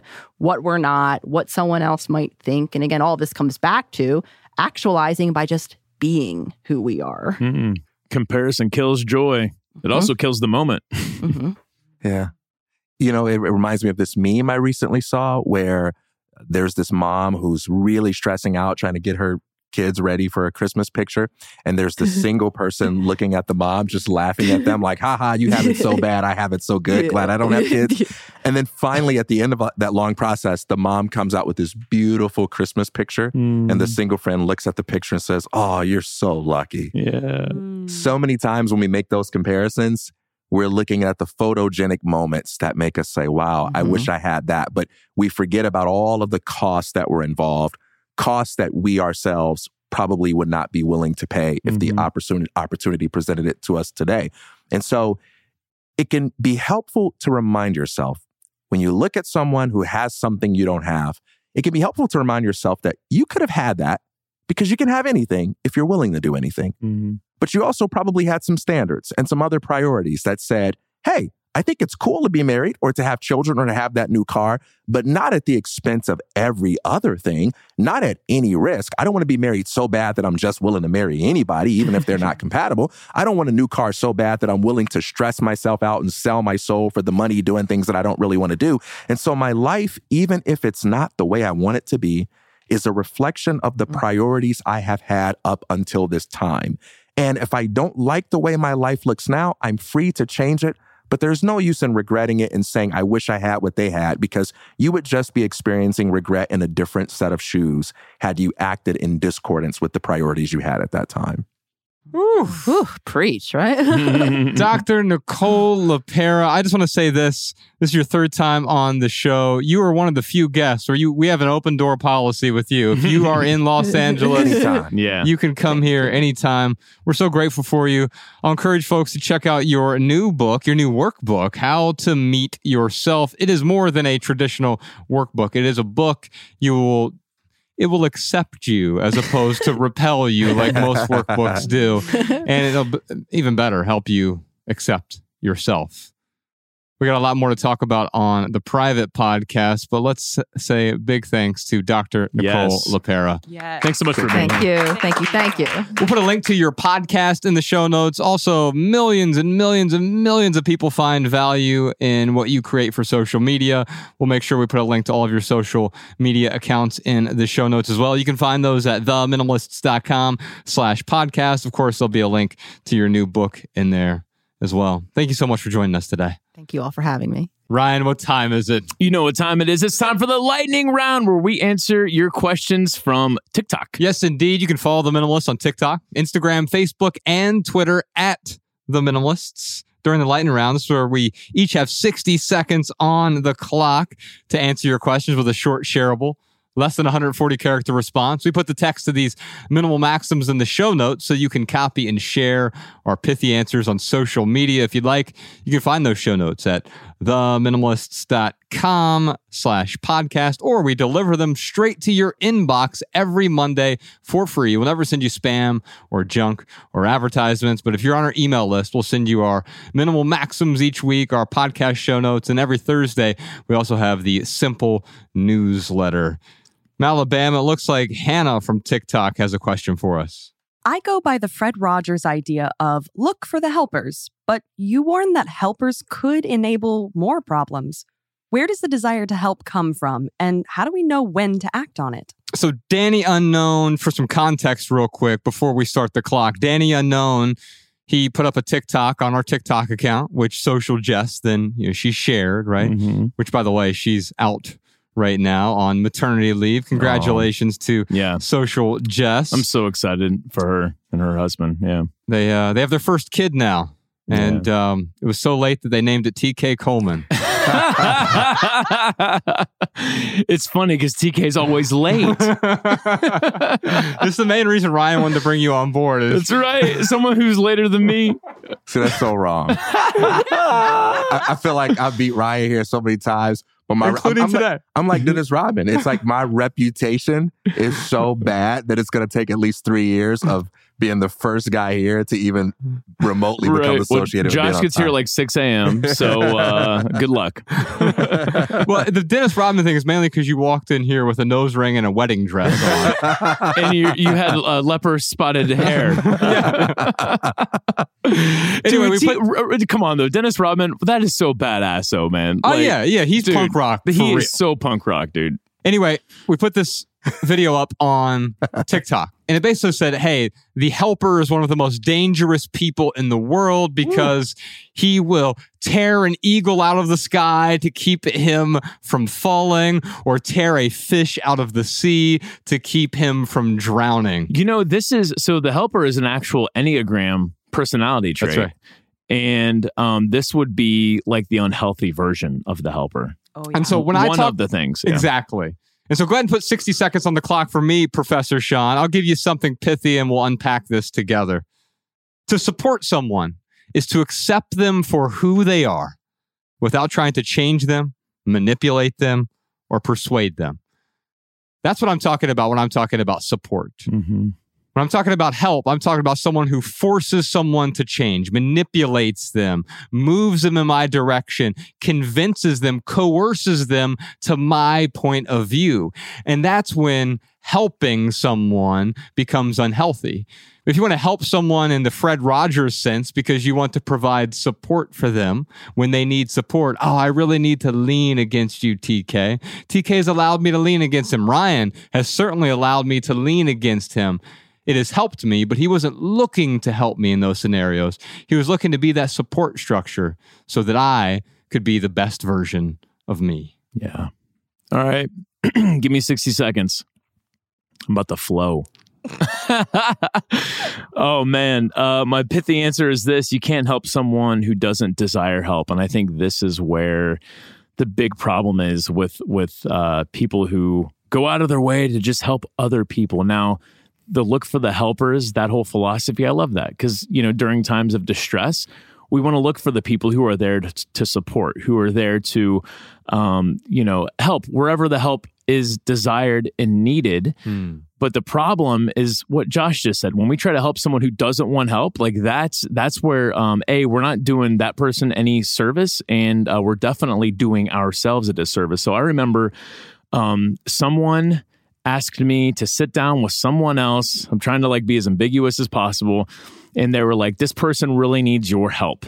And so I was 27, 28 years old. And I said, all right, I'm going to help them. And I sat down and stone cold face. And I realized this person doesn't want to be helped. And that is where I learned that lesson. Mm. Ryan, it's the thing about the helper, the spirit of the Fred Rogers maxim here, look for the helpers. What he's really saying here is look for the supporters, the people who are willing to support you when you are asking for that help. Mm-hmm. When I'm talking about the danger of the helper, I'm talking about the person who goes around and tries to change everyone, because they end up shooting all over everyone else. We were talking about this on the private podcast earlier, about when you start to identify the universal shoulds for other people. Yeah, let me tell you what's wrong with you. Yes. Let me tell you what you should be doing. Let me tell you what you need. Right. Let me drag you to success, kicking and screaming. Yeah. Well, that's not success. It's failure. And so if I am forcing help upon you, then no one is helped. I feel bad because you didn't make the change. And then you feel bad because I was manipulating you, changing you. And also now you feel like you should do the thing that I wanted you to do. Mm-hmm. Let's throw 60 seconds on the clock for TK Coleman. Yeah. If you're trying to be a hero for someone that would rather save themselves, then you're really just a villain in disguise. You're a villain with a cool Halloween costume, man. Mm. You're most helpful when you respect other people's intention to evolve. If someone is saying, hey, no, please don't save me. I've got it. I'm okay. Even if I'm struggling a little bit, I want to work through this process on my own and do it without you. And you insist, no, I'm going to help you. Then that's really not for them. That's just for their ego. And as I heard it said before, of all crimes, the greatest treason is to do the right thing for the wrong reason. Ooh. And that's the wrong reason to help anybody. I'm helping them so that I can feel useful independently of my actual usefulness to them, based on their priorities, based on their preferences, based on their stated needs. Mm-hmm. Let's check in with our Patreon live stream here in a moment. But first, real quick for right here, right now, here's one thing that's going on in the life of the minimalists. I wrote down 12 years of minimalist. I think we need to do an episode called that, because this week, Ryan Nicodemus, you and I, we ponied up $7 and we bought this little domain called theminimalists.com. I still owe you $350. Thanks for reminding me. Ryan's close to being debt free. And so if you look, December 14th, 2010, and you've got a hyphen, actually it'd technically be an in dash, but we'll get into that in some other How to Write Better podcast episode. And then you have now, which is December 2022. We have 12 years. And the thing that I realized just yesterday, Ryan, is that we have now been doing the minimalism thing for longer than we did the corporate world thing. It's wild. This week. It's so wild. I was 12 years in the corporate world, climbed the corporate ladder, achieved all of this success. So we're at this, it's equidistant for us right now. We're at this middle point where it's 24 years of corporate on one side, minimalism on the other side. And there's a whole lot that's represented by that little hyphen between 2010 and 2022. We've done so much over the course of these 12 years. I never anticipated us making a documentary, let alone two, or the Emmy nominations, or the books, or starting this podcast. Yeah, being a New York Times bestseller. Joshua Fields Milburn. Fancy. And what I've realized is that all of the moments that really mattered in between 2010 and now It has something to do not with achievement, like a New York Times thing or Emmy nomination or whatever else. It has to do with the people who we've helped heal. And that healing started with ourselves. And that's what Dr. Nicole's book is really about. It's about self-healing in a way. And this journey allowed us to heal ourselves and share how we have healed. And that enabled a lot of healing in other people, a lot of self-healing for them as well. Speaking of, on a personal note, this week, I'm going overseas for a stem cell treatment. And so I'll be gone for a week. I've had this terrible autoimmune disease for the last 4 years. And so while I'm gone, Bex and I, we're going to fly overseas. I'm going to do this week-long stem cell thing, hoping that it improves my autoimmune condition. And in the process, I'm going to be listening to my favorite albums from 2022. And so every year for the last, 12 years now, I've put out a list of my favorite albums of the year. Sorry, TK. Once again, no Christmas album has made this list. Did Bieber have a 2022 album? No, I don't think so. But there's a whole list. If you are on our email list, that'll come out to you this week. You can also find it at theminimalists.com/sound, as in the sound of life. Music's been a very important part of my journey and us being the minimalists. We're always bringing musicians on the road with us when we do tour stops. We've been doing the Sunday symposiums with live music. And live music, or just music in general, creates a soundtrack for our lives. Mm-hmm. And so if you want to find some of my favorite music from the last 12 months, theminimalists.com/sound, or sign up for our email list. It'll show up right there in your inbox. And you can also let me know. Send me a tweet or a message on any of the social media platforms. Let me know what your favorite album of the year was. Let's check in with our Patreon live stream real quick, Malabama. You got a question for us? I sure do. Here's a question from Minimalist Gecko. I spend nearly half of my income and a ton of time traveling to my job, but my partner insists that the stability and benefits make it worthwhile. How do I explain to them the misery it's causing me doesn't make it worth it to me? It's worth your misery, TK. I love that you get to decide. Isn't that the best when other people tell folks what's worth their time? Yeah. Oh, man. But I get the complexity when it's a spouse, right? Yeah. Or when it's a significant other. It feels like the rules ought to be different, right? I mean, how do you tell your significant other? The same way you told us. You tell them truthfully. You tell them eye to eye. You tell them face to face. You tell them with transparency and conviction. And you tell them with all the feeling that is there, right? I know that you say it's worthwhile for me to do this, and I understand why it's worthwhile to you, and I still want to fight for what's worthwhile to you, but I need to fight in a way that doesn't erode my soul. I need to fight in a way that doesn't make me dead inside. I need to fight in a way that allows me to still show up and be a self that actually has the capacity to enjoy the benefits of my work. And I'm losing me in the quest for this thing that is supposed to be worthwhile at the expense of my own soul. I never knew what selling my soul looked like, but now I'm starting to get a glimpse of what that might be for me.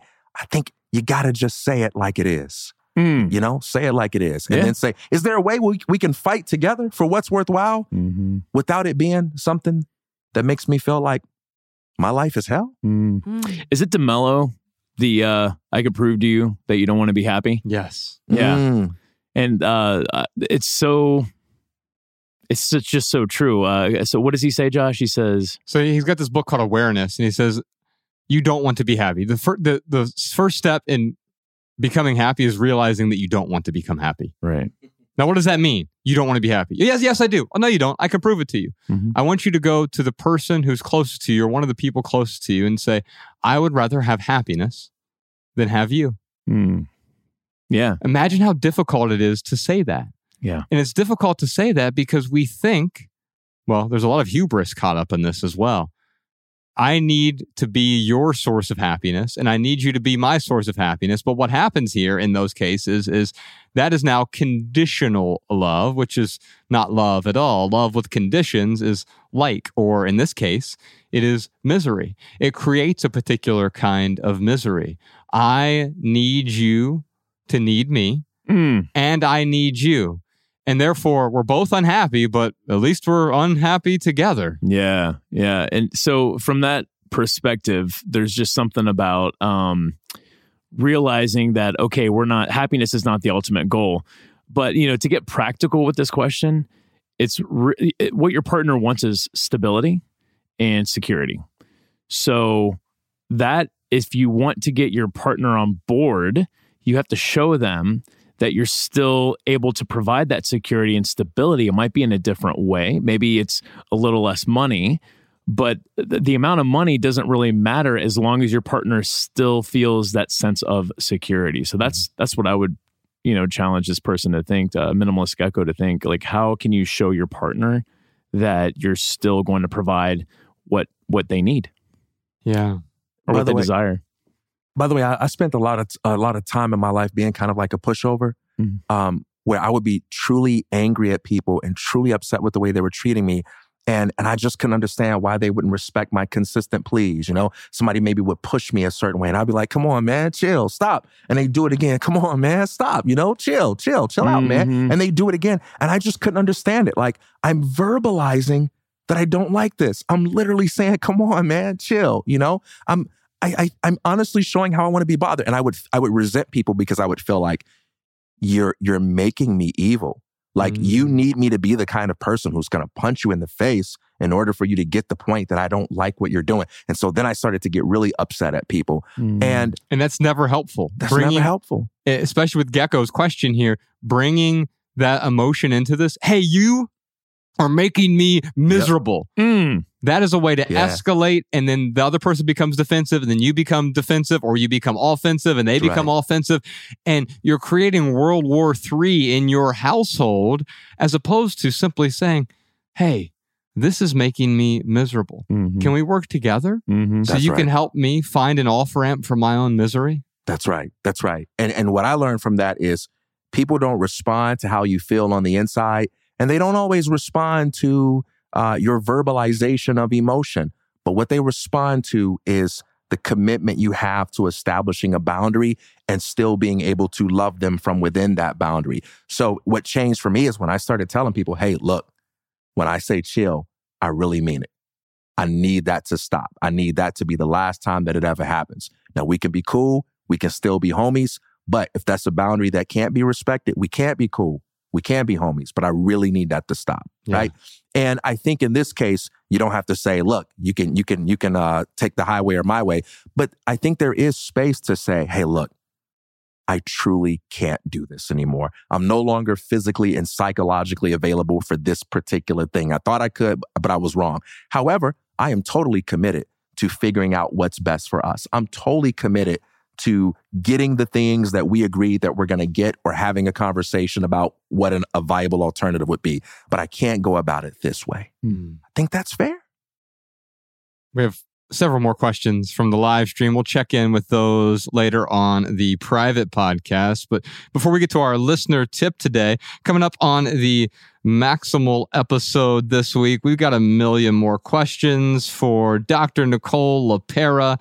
You can check her out over there. She answered a bunch of questions with us. We also have some more questions from social media and the live stream. We've got a private minimalist home tour. Nicodemus will be joining us for that one. We have our Amass It or Trash It segment, TK's Tweet of the Week. We have an outstanding added value segment. It's my favorite piece of clothing. I'll just leave it at that. Added value, my favorite piece of clothing.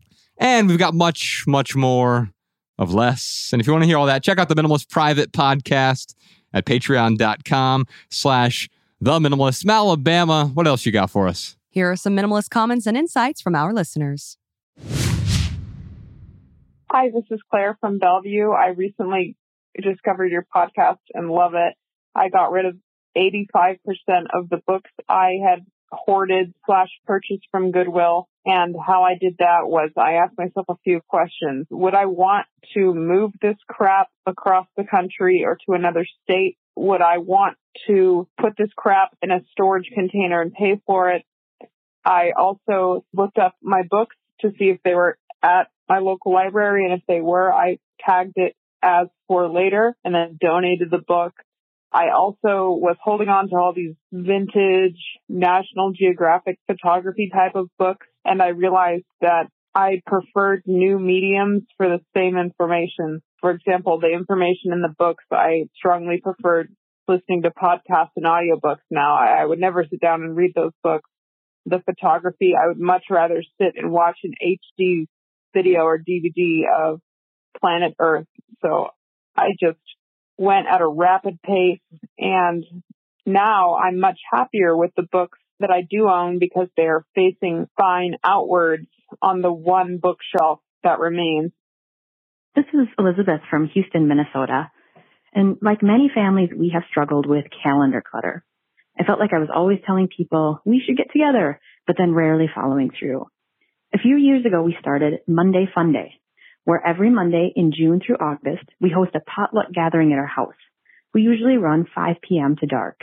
It's a no pressure, no obligation event. We set up outside and we get anywhere from 20 to 40 people every week.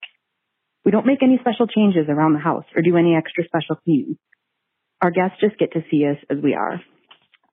Now, when I run into family and friends, I just invite them to Monday Fun Day. I find we have stronger, better connections with people and less stress about schedules and obligations. Welcome back to the Minimalist Private Podcast. Before we get to our other simple living segments this week, let's read some more about less. Since we just had Dr. Nicole LePera here for a while, I thought we'd read a little excerpt from her book called How to Meet Yourself. And I like here that yourself is separated into two words because it's yourself. It's you observing yourself and understanding that, like, you aren't this one particular role. There is a self behind all of these masks that we wear. And this is from early in the book. It's page 9. And it is called Create a Sensory Experience. So keep in mind, this is a workbook. And so what she's doing is she's laying out things that we can do to change our state. And one of those is to create a sensory experience. I do some of these things well. Some of these things I'd like to start incorporating. Using your senses helps ground you or shift your attention away from your thinking mind to what's happening in your body or in your surroundings. This can be incredibly helpful when your thoughts are causing stress or emotional overwhelm. Using the list below, pick one activity to practice this sensory grounding exercise. After spending a few moments reconnecting with your senses, check in with how your body feels. Number 1, light a candle and spend a few moments simply watching its flame. Now, that sounds like a meditative practice. Of boring. Sorts.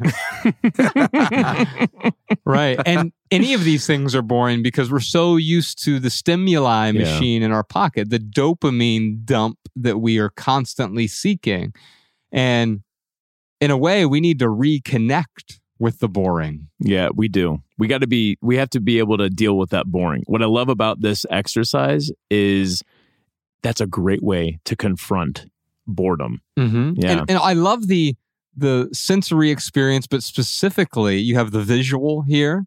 You have a kinesthetic experience. If you're close enough to a flame, you will feel that. Mm-hmm. But of course, the scent of the candle is connecting with your senses there as well. So you're connecting with your senses, your sensory experience, on multiple fronts.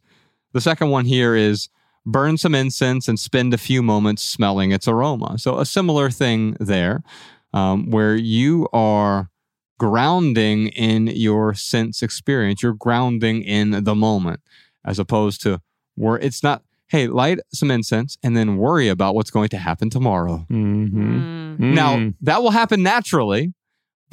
If you reconnect with the thing, the sensory experience in the moment, it becomes a meditative practice as well. A couple more here. Grab a slice of orange or other juicy fruit and spend a few moments as you slowly bite its flesh and taste its juices.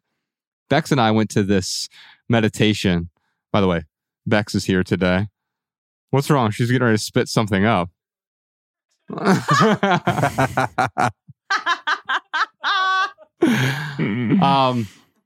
They can't hear you. You're not on mic. Okay. So we went to this meditative, it was like a mindfulness practice, and they gave us these raspberries and had us chew on them for like 3 to 5, like one raspberry, chew on it for 5 minutes. Mm-hmm. And you realize how bitter raspberries actually are when you are grounded in the moment. Now, other times I'll just grab a handful of raspberries and it tastes like nothing, right? Because it's not sweet enough. It's not juicy enough. It's not whatever enough, right? But no, it is enough. When I'm really connected with the sense in the moment, I'm able to enjoy that raspberry, but not just enjoy it, but experience it in a way that I'm so used to tuning out because I'm paying attention to everything else that isn't going on in front of me. A couple more here. Number 4, find your pet or favorite blanket and spend a few moments rubbing your hands over its softness. That's what I do with Bex. I rub my hands over her softness. And so we're talking about connecting with the kinesthetics here, right? Mm-hmm. At that same meditation that we did, they had us like grab different like sticks and things that allowed us to embrace those senses as well. And you realize all the things that are boring, mundane, part of everyday life that are worthy of ignoring are actually worth paying attention to. And finally, put your favorite music, like my music, theminimalists.com/sound, if you want to find that list, and spend a few moments listening to the sounds and melodies. So music can be a soundtrack that's on in the background and amplify our mood or enhance the mood or magnify it in a way. Or if you're actually paying attention to the music, I think this is why live music is such an immersive experience, because you are just there staring at the person or persons playing this music. And all of a sudden, that's all that's going on. And it gives you this sense of elation, partially because of music, but I think also because of the focus. Yeah. Yeah. No, it's interesting how with like certain bands, like Joshua James is a great example. When he first played me his album, I was like, oh, it was all right. Build me this. Yeah. And then I went and saw him live, and all of a sudden I was like, oh my God. Now I listen to that album and I hear it completely different than what I heard it before. Cause like there was so much nuance and, you know, not just the music, but who he is as a person and how much, you know, he loves his own music. Like, I mean, that's what really makes a concert great. Like when you can tell like the person who's playing the music, like how, like, it's why like a lot of jazz, like seeing live jazz is amazing. Like just to see how much they love playing music. Yeah. You know, one of the things I love about Dr. Nicole's approach is just how great she is at helping people get back into their bodies and helping them embrace the sensual, corporal aspects of health. I think a lot of self-help is influenced by this sort of Gnostic worldview that the body is evil and the spirit or soul or immaterial self is good.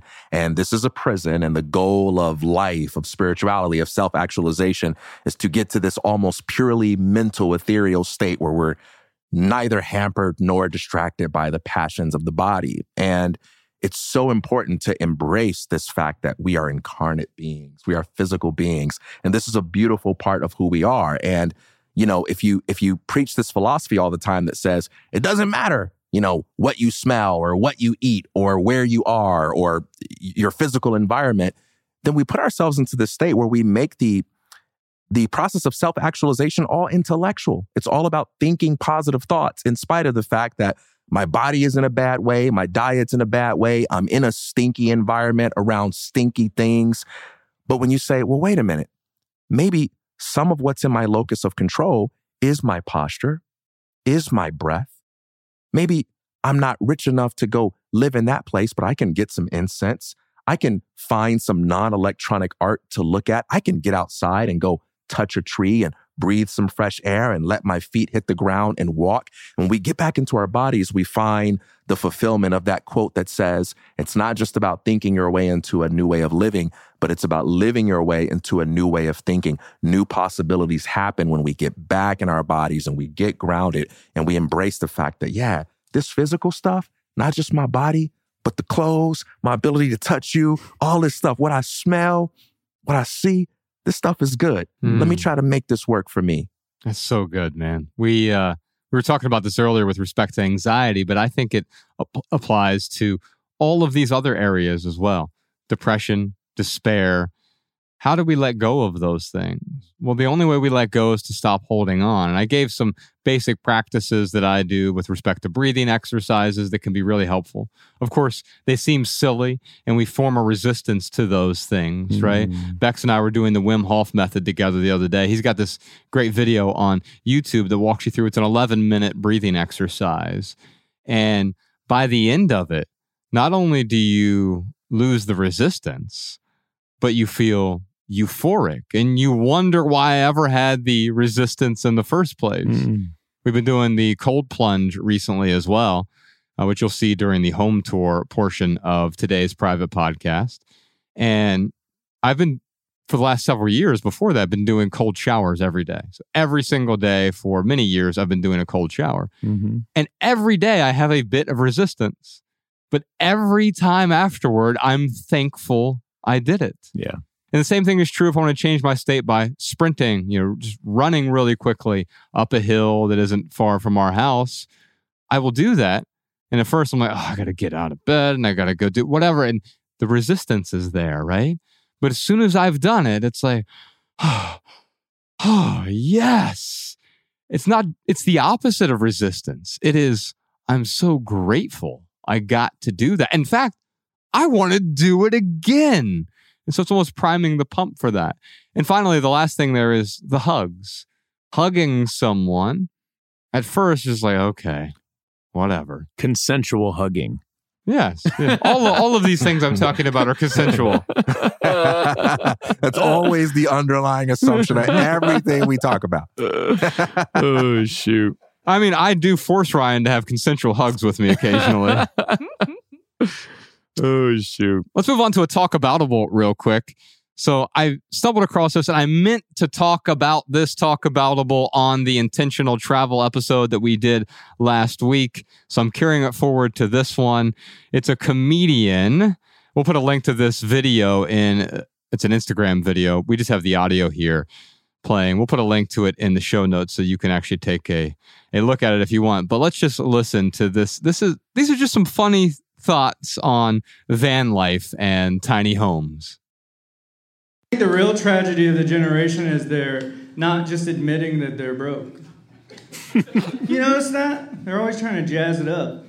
Like, people are moving into vans and they're trying to make it seem cool. Like, talk about not accepting your fate. I'm a blogger. You're homeless. You moved into your vehicle and you have the audacity to hashtag it? If you're moving into your car, you probably want to do that quietly. Put that shit on the internet. The tiny house movement, I love that. We live in a tiny home. What a great rebranding of trailer. You live in a mobile home, dog. So Ryan, you grew up in trailers, and I actually love I did disagree with the comic totally because I love the rebranding. Yeah, I love the taking control and saying, "Hey, you know what? That's not a bad thing." Yeah, societally we look at trailer trash. Nope, I live in a tiny home, and the irony is I actually live in a tiny home. We have a converted garage. It's about 200 square feet, and so I live in a very tiny space. I don't call it a tiny home because labels don't do a whole lot for me, but I guess effectively it is. Or even worse, I could say I live in a garage. What, you live in a garage? What is wrong with you? No, it's freaking awesome. Yeah, and so it's not just about taking control. It's what he said. It is accepting the fact that if you want to go live in your van, to me, I think that's awesome. I have no desire to live in a van personally, but Social Jess, they're building out their little bus that they're going to be living the van life really soon with a kid. Yeah. And you know what? I'm not going to prescribe my preferences onto her and vice versa. Yeah. I'm with you. I love the rebranding. And I think that the ability to laugh at jokes about the rebranding is precisely what makes the rebranding work, right? Humor is kind of like the fuel for our seriousness. You can be deep, but what makes those depths within you so beautiful and so brilliant is your ability to listen to someone crack jokes about it and just laugh at yourself. Because what's the alternative? It's like you take yourself and your ideas and your rebranding and your lifestyle so seriously, but it's so fragile. It can fall apart instantly if someone says, I disagree.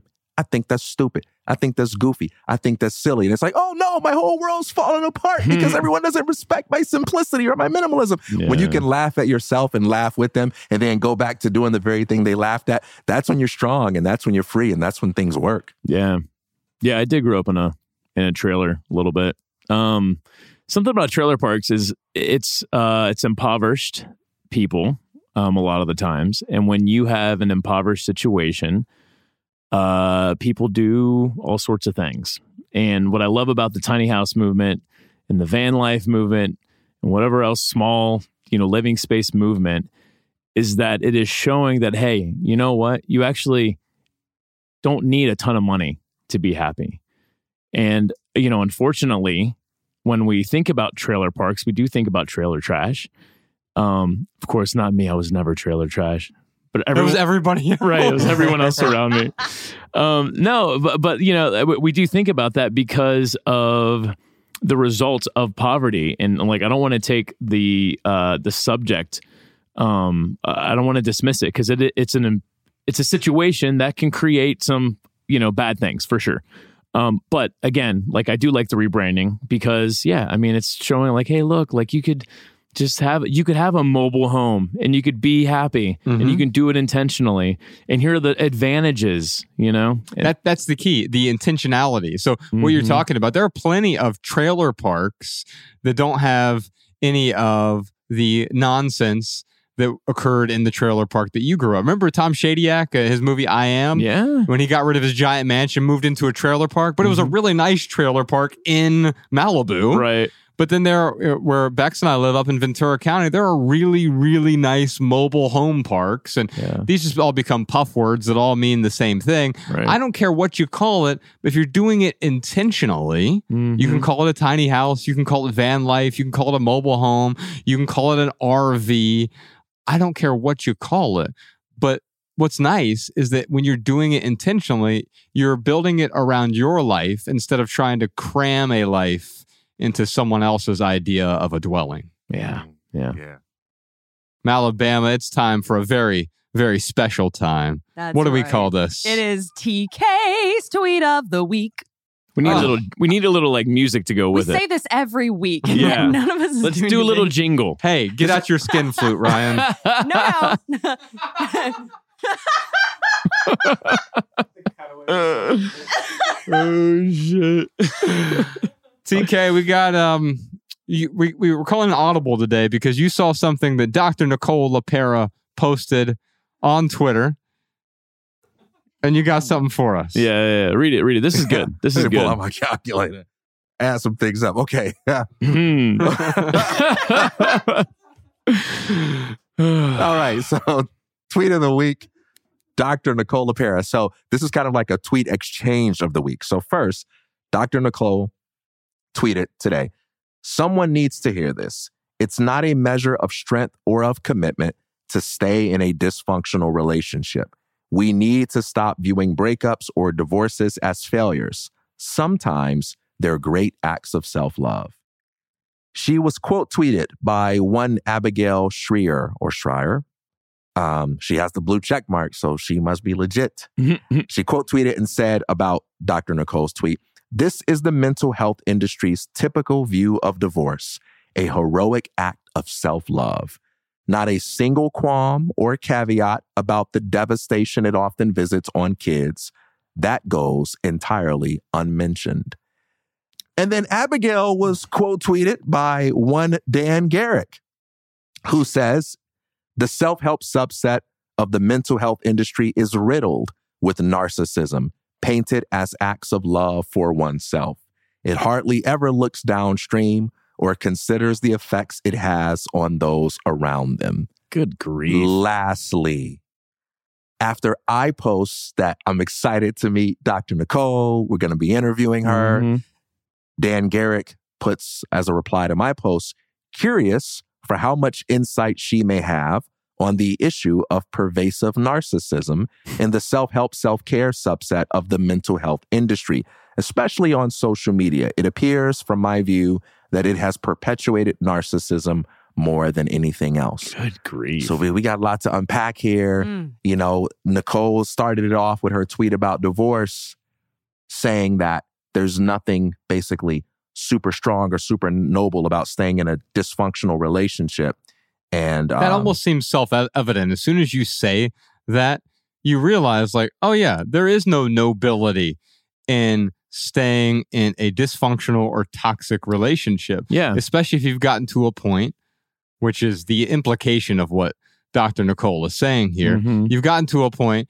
I mean, it's the same thing we were talking about earlier with the, oh, you don't live in a mobile home, you live in a tiny house. I like rebranding divorce as graduation, because sometimes you can graduate from a relationship, learn something from it. It doesn't mean, well, that means all of my high school experience is bad because I left it behind. Yeah. No, I've just moved on from it. And that's okay to move on. Dude. Well, what I noticed... Yeah. Oh, I'm sorry. No, Go ahead. No, I mean, I mean, it's like, it's funny because I don't even know why...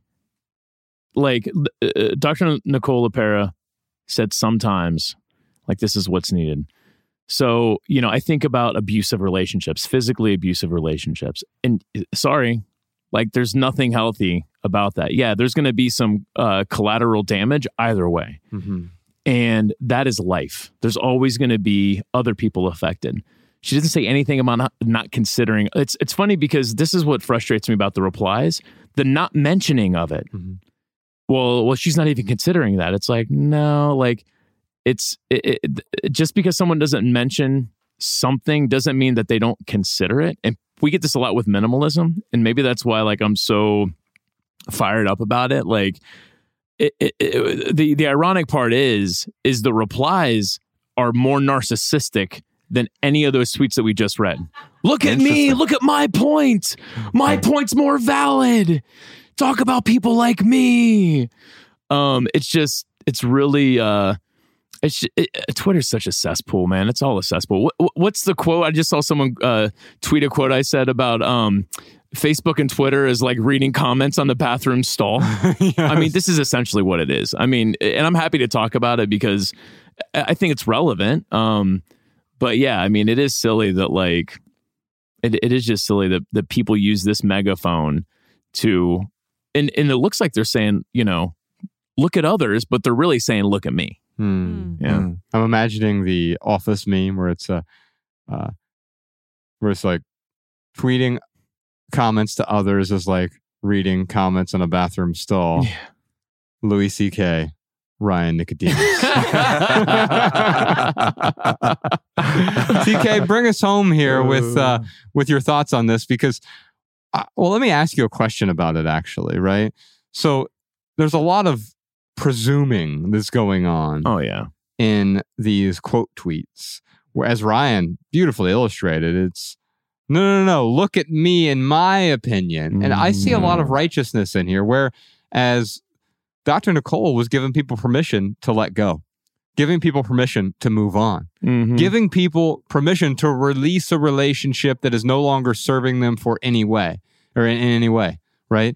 And so, in doing so, that permission being granted, not that she needed to grant them permission, but she's given them permission. And it's providing a deeper understanding. Whereas these other people are, if anything, muddying the understanding that she's trying to provide. Yeah, when I look at the first quote tweet, it says, "This is the mental health industry's typical view of divorce. A heroic act of self-love, not a single qualm or caveat about the devastation it often visits on kids that goes entirely unmentioned." And when I read that word, this, as in this is the mental health industry's typical view, I ask myself, this as in the view that Dr. Nicole just expressed, or this as in you're responding to a different view and you're using Dr. Nicole's tweet as the opportunity to talk about some view other than the one she expressed. I would need an answer to that question, because sometimes that's the sort of thing that happens on Twitter. But when I look at the view that Dr. Nicole expressed, she included that magic word, sometimes. She says, sometimes they're great acts of self-love. And I don't know if that's the typical view. In fact, I do know that's not the typical view, because to say sometimes is to put a qualification on it that literally means not every time. But there are particular instances. Yes. There are conditions that must be met in order for this thing to occur. Is it possible to become overly casual about things like divorce? Absolutely. Are there people that are like that? Absolutely. Mm-hmm. They treat divorce like trying on a pair of pants or trying on a pair of shoes. Mm-hmm. They do no critical thinking about who they're with and what love means. And at the first sign of any inconvenience, they go, oh, I'm just going to divorce. Yeah, that's an unhealthy thing. That's a reality. But when you use sometimes, you're talking about certain forms of dysfunctionality that do warrant doing what's safe. But you know, sometimes what happens online is we react to words not according to what they mean, or even according to how the other person is using them, but according to how much we fear someone else that we know might abuse it or misunderstand it or misuse it, right? One time I used the word toxic, and I talked about how you got to have the courage to walk away from toxicity. And I had someone say to me, you know, yeah, but there are lots of people who use the word toxic to refer to anything they don't like. And I said, okay, so do you have a problem with the actual meaning of toxic? Mm-hmm. Or do you have a problem with how somebody's using it, right? Mm-hmm. Because the word toxic just means poison. Toxicity is something that's poisonous. Right. So I think it's pretty axiomatic or close to it to say, hey, walk away from toxicity. But if you want to have a conversation about the fact that there are some people who label things toxic that are not actually toxic, yeah, we can have a conversation about that. But not if you're going to sit here and try to hold me responsible for how someone else might abuse the meaning of a term. But sometimes we have that going on and we get muddied. Who are we actually arguing with? Who are we actually having the conversation with? This person and the view that they expressed, or some voice in my head, or somebody else that I'm arguing with who might misuse that in a way that bothers me. Dude, when people, they build a straw man argument, like the word toxic is this, and then they build an argument off of what they say toxic is. And people do this with minimalism a lot. Minimalism is just getting rid of your stuff, therefore it doesn't work for poor people. It's like, well, if you're talking about having as little money as possible and getting rid of all your stuff, then like, okay, like I can agree with that perspective. Like that's, but we're going off of the basis of your definition of minimalism is just getting rid of stuff. Yeah, I don't know, man. You know, the other thing that frustrates me about this is people hide behind the excuse of kids. And I'm not trying to undermine how much we need to really take care of children and respect their development, and trying to mitigate as much, you know, trauma as possible, or at least like being on the lookout for it, right? So I don't want to like undermine the responsibility that we have. And, you know, I don't say should too often, but like, I feel like we should have in society with raising children and their well-being. That being said, though, when people use kids as an excuse, like that, what's her name who quote tweeted? Abigail Shrier. Yeah, so Abigail doesn't care about kids. And I'll tell you why. Because she's tweeting on an iPhone that's made by little children slaves in China. And so for her to sit here and hide behind the excuse of like, oh, she doesn't talk about the devastation it gets. What about childhood onset diabetes? Like, I mean, there are so many other things that we could really put our focus on to stand up for children. And to me, it's just a straw man argument to be like, oh, what about the kids in divorce? It's like, I'm a product of divorce. There's no way I wanted my mom and dad to stay together. Right. Like, yeah, there's a piece of me that wishes I had great parents and that they worked well together, but they didn't. Mm-hmm. And for them to stay together just for the sake of me, they would have further traumatized you. Exactly. And the idea there is that you can't say in some unqualified sense that the mere presence of kids is always an unquestionable justification for two people to stay together without considering the details of that situation. And also, what I get what you're saying when you say she doesn't care about kids is rather like no one passes the purity test if we allow for that kind of analysis. Right. And, you know, I'll just say one last thing about social media. One of the things that's tough is that you can always say more, and the ability to say anything at all requires you to accept the risks that are inherent in not having the capacity to say everything. some point, you got to finish the article, you got to finish the book, you got to finish the song, you got to finish the tweet. And what's going to happen when you finish? Somebody's going to come along and say, hey, you could have said more. Yeah, but creativity isn't possible when you can't stop. Yes. I think some of my favorite novels are from David Foster Wallace, and they're all famously unfinished. Yeah. His first novel, The Broom of the System, literally finishes mid-sentence. Wow. And you realize that there's a resolution, but it happens somewhere to the right of the frame, so to speak, or outside the pages of the book. Sam Harris refers to people like Abigail as grievance entrepreneurs. Yeah. Recreational outrage is another. Yes, because this type of person is looking for something to be outraged by, right? In fact, their Twitter career depends on that outrage. Look how virtuous I am. I'm thinking of someone who responded. I retweeted someone who had some quote from one of our Netflix films, and it was a fairly innocuous quote about living simply or whatever. I just retweeted it, and someone responds to that, and I recognize the person who I retweeted. Their name had their pronouns in it. It said like she, her, in their bio, right? And the person who responded didn't respond to the tweet. They said, I hate when people use pronouns.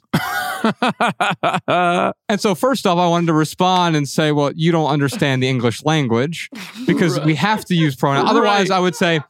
I would say, hey, Ryan got into Ryan's car to go to the store to buy Ryan some deodorant because Ryan needed deodorant for Ryan's armpits. Mm-hmm. Yeah. If I'm not allowed to use pronouns, then I'm not allowed to talk to you. And so what these people do is they have a particular viewpoint and they want to exclude everyone else that doesn't align within the parameters of theirs. And I'm all for you having your own opinion, beliefs, preferences, ideologies even. If you cling to them tightly, though, you start to lose your mind. Yeah, and it's funny because that person doesn't hate pronouns. They hate not being able to assume someone else's pronouns, which says a lot more about that person than it does the she, her that you quoted. Right. Last thing about the retweets of the Dr. Nicole tweet, I do think it is absolutely a needed and helpful conversation to talk about what love and marriage really is about and what it could be about and approaching it in a way that allows people to have healthier marriages, healthier love relationships, and not look at divorce as some flippant, casual thing. Divorce really does have huge consequences on family, on finances, on children, on mental health. And so I think if there is a healthy way to avoid it, I'm all about fighting for the marriage. However, that does not contradict at all Dr. Nicole's tweet. No. That's just a separate thing. And it looks like that viewpoint was sort of attached to a tweet that wasn't saying what the quote tweet implies it was saying. It's just, for me, like I'm the root of like me getting kind of heated about this is like people, I don't know, when they want to participate in recreational outrage, they don't reply to the essence of something. They deliberately misunderstand what you're communicating. Yes. In order to fit their agenda. Right. It's more about like, what do I want to say about the mental health industry? Here's the point I want to make. And I can twist this tweet to fit the point that I want to make rather than looking at the essence of what the tweet is saying. And that is, well, that's social media. I mean, that's happening right now as we talk. Well, the scary part to me is I don't even know if these kinds of misunderstandings are deliberate. That's what's scary to me.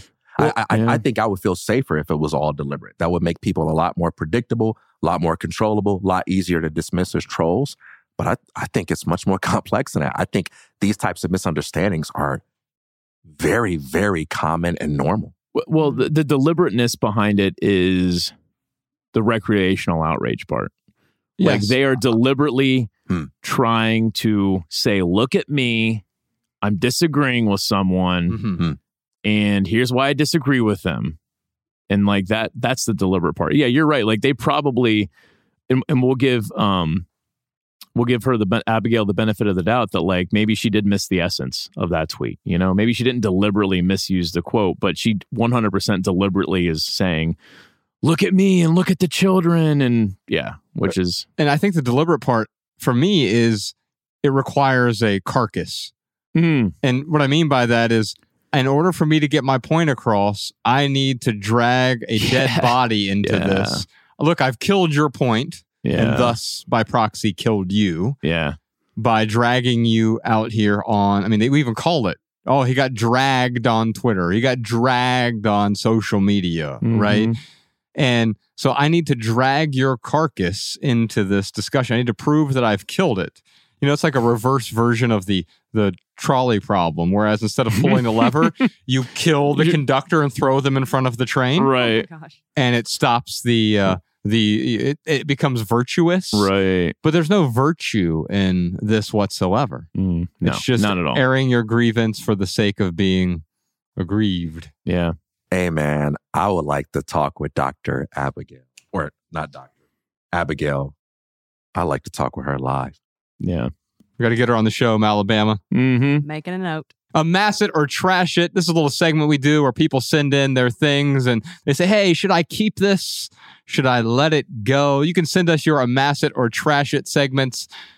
Podcast at theminimalists.com. Also, we have a couple other segments, obsolete objects, if you're dealing with anything in your life that has become obsolete, or if you have an impulse purchase, something you impulse purchased recently and you're like, oh, why did I do that? Or you saw it at a checkout line. You're like, oh, should I buy it? Should I not? Why do I feel compelled to buy it? Send those in. Podcast at theminimalists.com. Looks like Kelly has something for us. Let's put this picture up on the screen. If you're watching the video version, you'll see Kelly's item. So this Amass It or Trash It comes from Kelly, and she says, my dear uncle, to whom I was very close, passed in 2016. He was cremated, and my aunt each gave us, nieces and nephews, a 3-inch urn with a portion of his ashes. What is a respectable way to let this go? It's sealed so that I can't access the ashes to spread them anywhere. But I appreciate your insight. You just put it on the end of the table with a little trash can, and you accidentally... Oops! No, I'm kidding. This is really hard to let go of. In fact, yeah, you let go of your mom's ashes. You had a little urn. Yeah, that was also sealed. And so here's one of the stories we tell ourselves, like, oh, I can't open it up. Right. Well, yeah, it's like, it's permanently sealed. It's a sarcophagus. Right. No, of course it's accessible. It's just difficult to access. Right. I remember when I was young, Jerome, my brother, and I, we had this little piggy bank, you know, the kind that you have to break open in order to get the quarters out. We had one quarter in it, and Jerome smashed it with a hammer. and we got our quarter back. Oh. Well, first off, this urn isn't really aesthetically pleasing, so that's the first problem that I have. And so it doesn't even seem to honor the person, in my view. But of course, that the intention here was to honor the person. Mm-hmm. But I think we get confused. We think the essence of that person, the soul of that person, the memories of that person are in this urn. Obviously, they are not. So what I did with my unopenable urn is I found a way to get the ashes out of it and get them into a bag. And then I spread the ashes for my mom in a park in Dayton, Ohio. Yeah. And that doesn't mean that she now exists within that park. And she's, I like to believe she's haunting people in the park to this day. But I decided to let go. Now, am I telling you, Kelly, to let go of these ashes? No, but you're clearly writing in because you're having some sort of struggle here. Yeah. You don't feel like you want to hold on to this. There are some things my mom's I still have and I want to hold on to. Mm. She has this hat box, which has some photos in it, and I have that. And I have a couple other sentimental items. And those things add value to my life. And they're not watered down by 100,000 different trinkets that actually get in the way. So it sounds to me, because this is causing some sort of mental or emotional clutter for you, that it is actual clutter. It's getting in the way. Yeah. And that's why I would let it go. Yeah, I agree, man. Like, I don't know. I've never had to deal with ashes, so easy for me to give advice on or to give an observation on. But I do think that ceremonies are important. And you know, you can look at it and be like, oh, they're just silly and traditions, whatever. That's silly. But I mean, they're cultures use these things as a reason, for a good reason, because it can help put an end to thing. It can help like really mark something. So if it was me, like I would probably like ceremoniously, like you spread your mom's park in the ashes, like, you know, where you were born and the park you used to play in when you were a kid. So there's, there's like a, what's the word I'm looking for? Like a, like an imagery that like you're using to kind of put a close on, put a close on that chapter. So, and it was also going back to Nicole's book, it was a sensory experience. I put music on, there was a CD that I listened to repeatedly when I was with my mom in her last few months on earth, that Daniel Martin Moore. And so I played that while I spread the ashes. And there was also the sensory experience of walking in the grass barefoot, and the smell of the park, the flowers, the time of year. And so that is something that is far more memorable for me than any of the supposed memories that might be lurking in this urn. I think about one of my favorite lines from the documentary, and I'm going to let you quote it so I can hear it in your voice. So I give you the first half. Our memories are not in our things. Our memories are inside us. You see, it's possible to let go of a thing and still retain the memories that are in that thing. Now, you can take photos of some things, because it is true that sometimes our things can trigger the memories, but the memories will never be in that thing. They'll always be inside us. Yeah. And I think the application here is that your uncle is not in those ashes. He lives inside of your heart and everything that you stand for, and in the life that you choose to live, and in the way that you choose to embody his legacy from here on out. I agree with Ryan to ritualize it, because that will make it easier for you to let go and pay him homage. But I would find a way to get that unsealed. I would maybe take it to the people who did seal it, take it to the professionals. If they can't do it themselves, they can tell you how to do it. You're not the first person who's encountered this problem, and I would let it go. Yeah. Yeah. I mean, we did this with Mariah's grandmother. She lived to be 102. Wow. And we were just in Montana over the summer. And her Mariah's mom had her mom's ashes, or Mariah's grandma's ashes. And we sat there and like, you know, there's like a little gravesite, and we had a nice little ceremony and paid respect. And like, and you know, thinking about that, like it feels really good to like honor her grandmother in that way. But no one in the family is wishing that they would have kept some of grandma's ashes. Oh, you just brought that idea up. Like, it's possible to bury that without unsealing it too, right? Isn't that a possibility? Yeah, absolutely. We did that with my grandmother. And that was the way that we chose to honor her. Yeah. We got a sucky ad for you today. Looks like this isn't really an ad per se, but Matt wrote in and he had an insight. Matt Labama. So sorry. What do you got for us? So Matt wrote in, he has an insight about advertisement. Sounds like the Stoic philosopher Epictetus had problems with advertisements. Here's what he wrote in. He said, I'm beginning my education in Stoicism, and I know you guys have delved into this philosophy as well. I just came across a quote from Epictetus, and he also believed that advertisements sucked. He said, you become what you give your attention to. If you yourself don't choose what thoughts and images you expose yourself to, someone else will. That's right. And that's the biggest problem I have with advertisers. When I say advertisements suck, it's not that I think, it's not a moral stance. I don't think people who advertise are evil or bad. I think that the problem with advertisements is it changes the dynamics of the creation to need to aggregate your eyeballs, because if I get more eyeballs onto my newspaper, if I get more eyeballs onto my website, if I get more eyeballs on to my podcast or my TV show or this series or this radio program, if I get more ears listening to this podcast, then what happens? I can sell you more stuff. I can make you feel more inadequate. I can make you feel incomplete.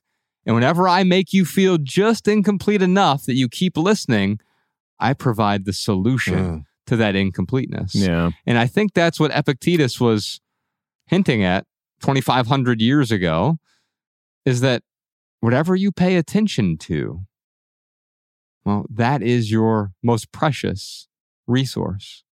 Let's not squander it. Yeah.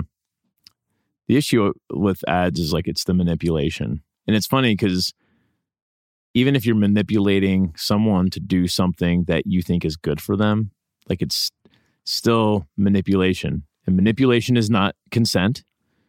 But yeah, I mean, is there ever a way, like, what do you think, TK?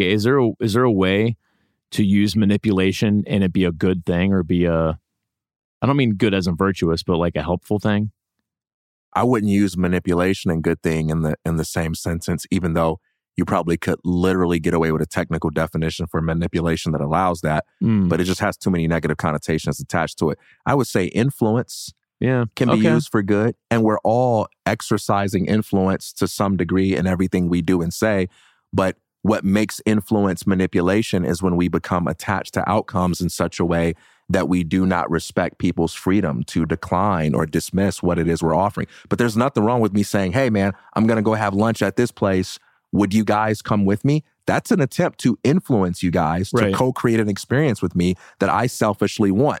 What makes it healthy is there's an understanding here that if you both say, no, I've got something else to do, we're still cool. What makes it unhealthy is if I'm like, well, you guys aren't good friends, and I try to stick a knife in your side when you say, no, you don't want to do it, you know? Dude, so people aren't influencers, they're manipulators. Ooh, yeah. I'm a social media manipulator. Yeah, pretty much. I mean, but it is. It's more manipulation than it is influence. Yeah. Anyway. Yeah, and attention grabbing, right? Mm-hmm. And the irony of this is, like, we get a lot of attention on this podcast, right? A lot of eyeballs, a lot of ears listen to the podcast. But as soon as you need it in order to make someone else feel inadequate, I think that is the most pernicious thing about advertising, is creating that false sense of inadequacy. I think it ruins a lot of lives. It makes people feel like they're not attractive enough. They're not young enough. They're not smart enough. They're not compelling enough. Mm-hmm. They're not joyous enough. They're not happy enough. They're not experiencing enough peace in their lives. But if you just buy this product for $19.99, you will get everything that you don't have right now. And of course, when you do it, what happens is you actually do get a burst of dopamine, generally. A little bit of pleasure. It feels good. And so I guess I'll buy a little bit more because that felt a little good. And I bought more and it didn't feel as good. And I bought more and it actually kind of felt bad, but maybe I need to buy even more. And all this feels awful. And then I get the credit card statement and, oh my God, what have I done? I've gone into debt. And I've made myself miserable. Well, no, you've made yourself miserable because you bought into the people who were misleading you, who were manipulating you. Yeah. These advertisers, they wanted your attention, not so they could add value to your life, but so they could manipulate you into giving them your money for their product or service. Yeah. Can I say something here? Like, I think it's important to make a distinction between advertisements and the products and services that are being advertised. It's possible to have a really good, helpful service or product and have a sucky ad for it, right? Totally agree. And advertisements can be manipulative, malicious, and unhealthy in a way that doesn't reflect the beauty of this human expression of creativity that the advertisement is trying to imperfectly point you to. It's kind of like if I go watch a horror movie and I say, that horror movie sucked. Well, that's not a criticism of the human creativity that made an attempt to tell a story. I want to fight for that right. You know, the fact that we try to tell a story is a really good thing. I don't want that to become illegal or go away. But that particular artifact, that expression of human creativity sucked. I have the right to have that opinion. And most of what we look at, these artifacts called ads, they fall short actually of the beautiful expression of human creativity that is often expressed through the services and products that they try to point us to. Yeah. And the reason they fall short is because they're seductive. And so to be seductive, the essence of that means to promise more than you can ever deliver. Yeah. That's what seduction does. And we like that in certain contexts. We like to be seduced, right? Yeah. Mm-hmm. But that seduction is promising more. And then so when I don't get what I thought you were promising me through your advertisement, it actually ruins the product that may have otherwise added value to your life, because I thought I was going to get so much more from it. During our added value segment today, I've got my favorite piece of clothing we'll talk about. It's not an advertiser. I have no idea. I have no connection with the company, but I could talk about it in a way where I'm not saying this is going to improve your life. I think it's going to make you a better, faster, smarter, whatever.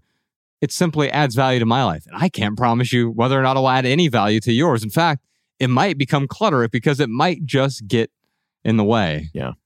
We got another little segment we like to do called the Minimalist Home Tour segment, the Photo Friday Home Tour. Every Friday, we send subscribers to the video version of our podcast, a photo with a title. We actually sent 2 photos on Friday.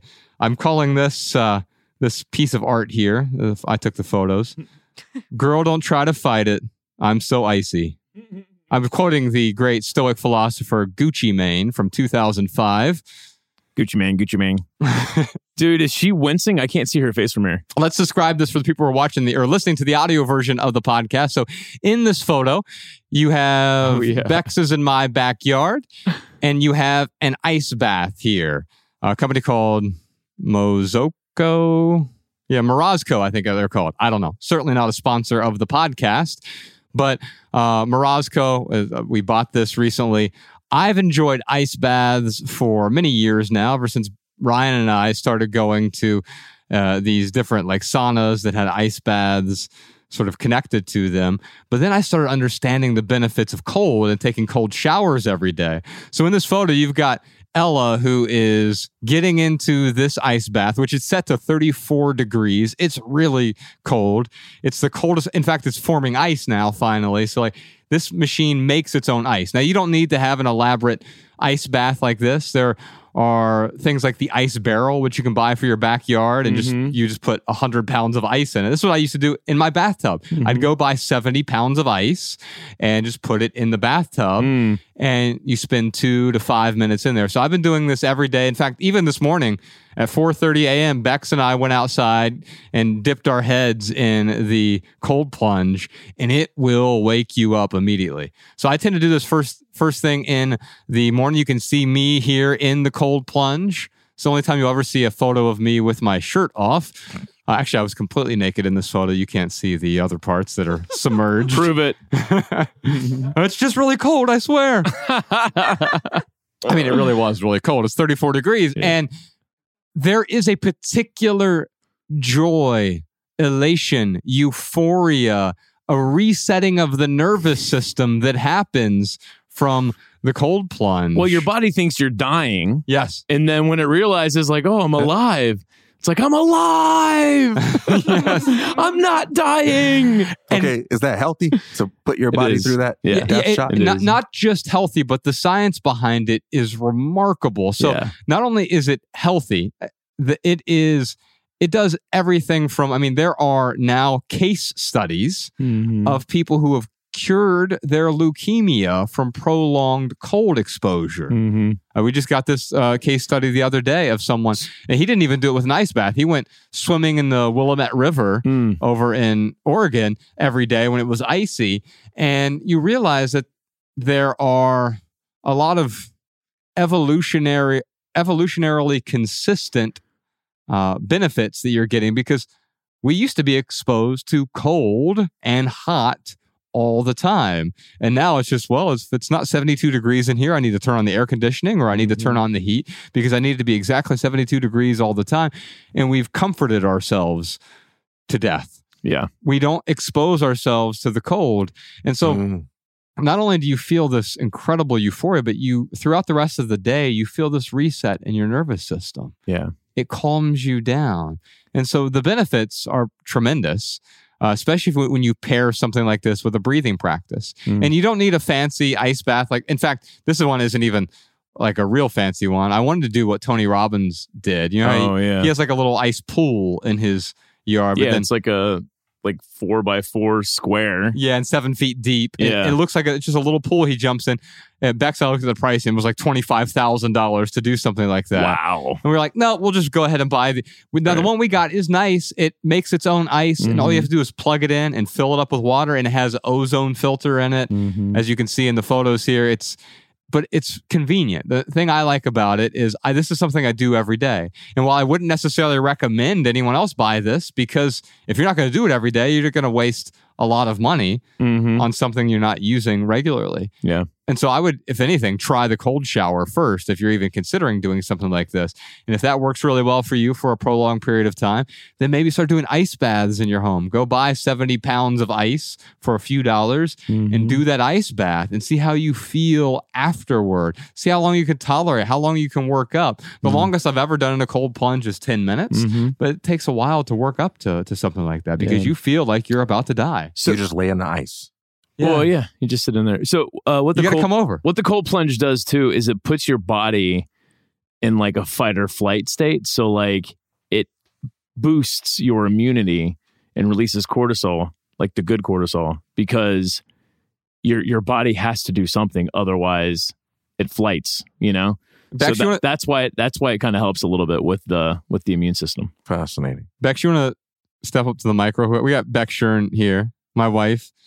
She's been doing cold plunge. She's actually doing it way longer than I am so far. What benefits are you experiencing from doing it so far? Well, you actually talked about the main one, which is after you're done, my nervous system just feels like it's like down-regulated or down-shifted. And you have a hyper dysregulated nervous system. Yeah. I feel agitated a lot. Not anxious, but like just feel hyped. Yeah. And so it calms me down. I really like it. I also really have grown to enjoy the process of calming down in the water. Yeah. Like I remember the first time you got in it, you were like shivering uncontrollably. Yes. Almost instantly. And it was just like, oh, you're panicking. Right. And so learning to calm that panic as quickly as possible. And to, 3, 4, or 5 days in, it's like not panic at all. Yeah. It's just like, okay, it's fine. It's okay. You're not going to die. She was in it yesterday for over 4 minutes and she was just lying down. She had her head on a pillow, lying down in the ice. And it looked like it was a hot tub the way she was lying in. It was really impressive. Thank you, Bex. You're welcome. You can check out her podcast. It's called How to Love, wherever you listen to podcasts. So that is our Photo Friday home tour. TK, we'll have to get you to come out, jump in the ice bath, sit in there for a while, see how it feels. Let's check in with the Patreon live stream here. Ice, babe. That should have been playing in the background. Should have. We have a question here from Marvette.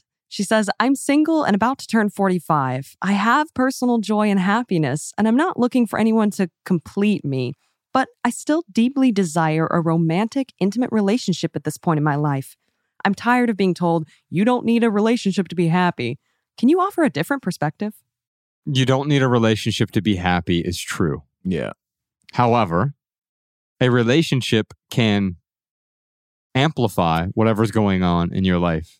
There's a whole lot of misery in your life. It's a terrible time to get into a new relationship. And I say this from past experience.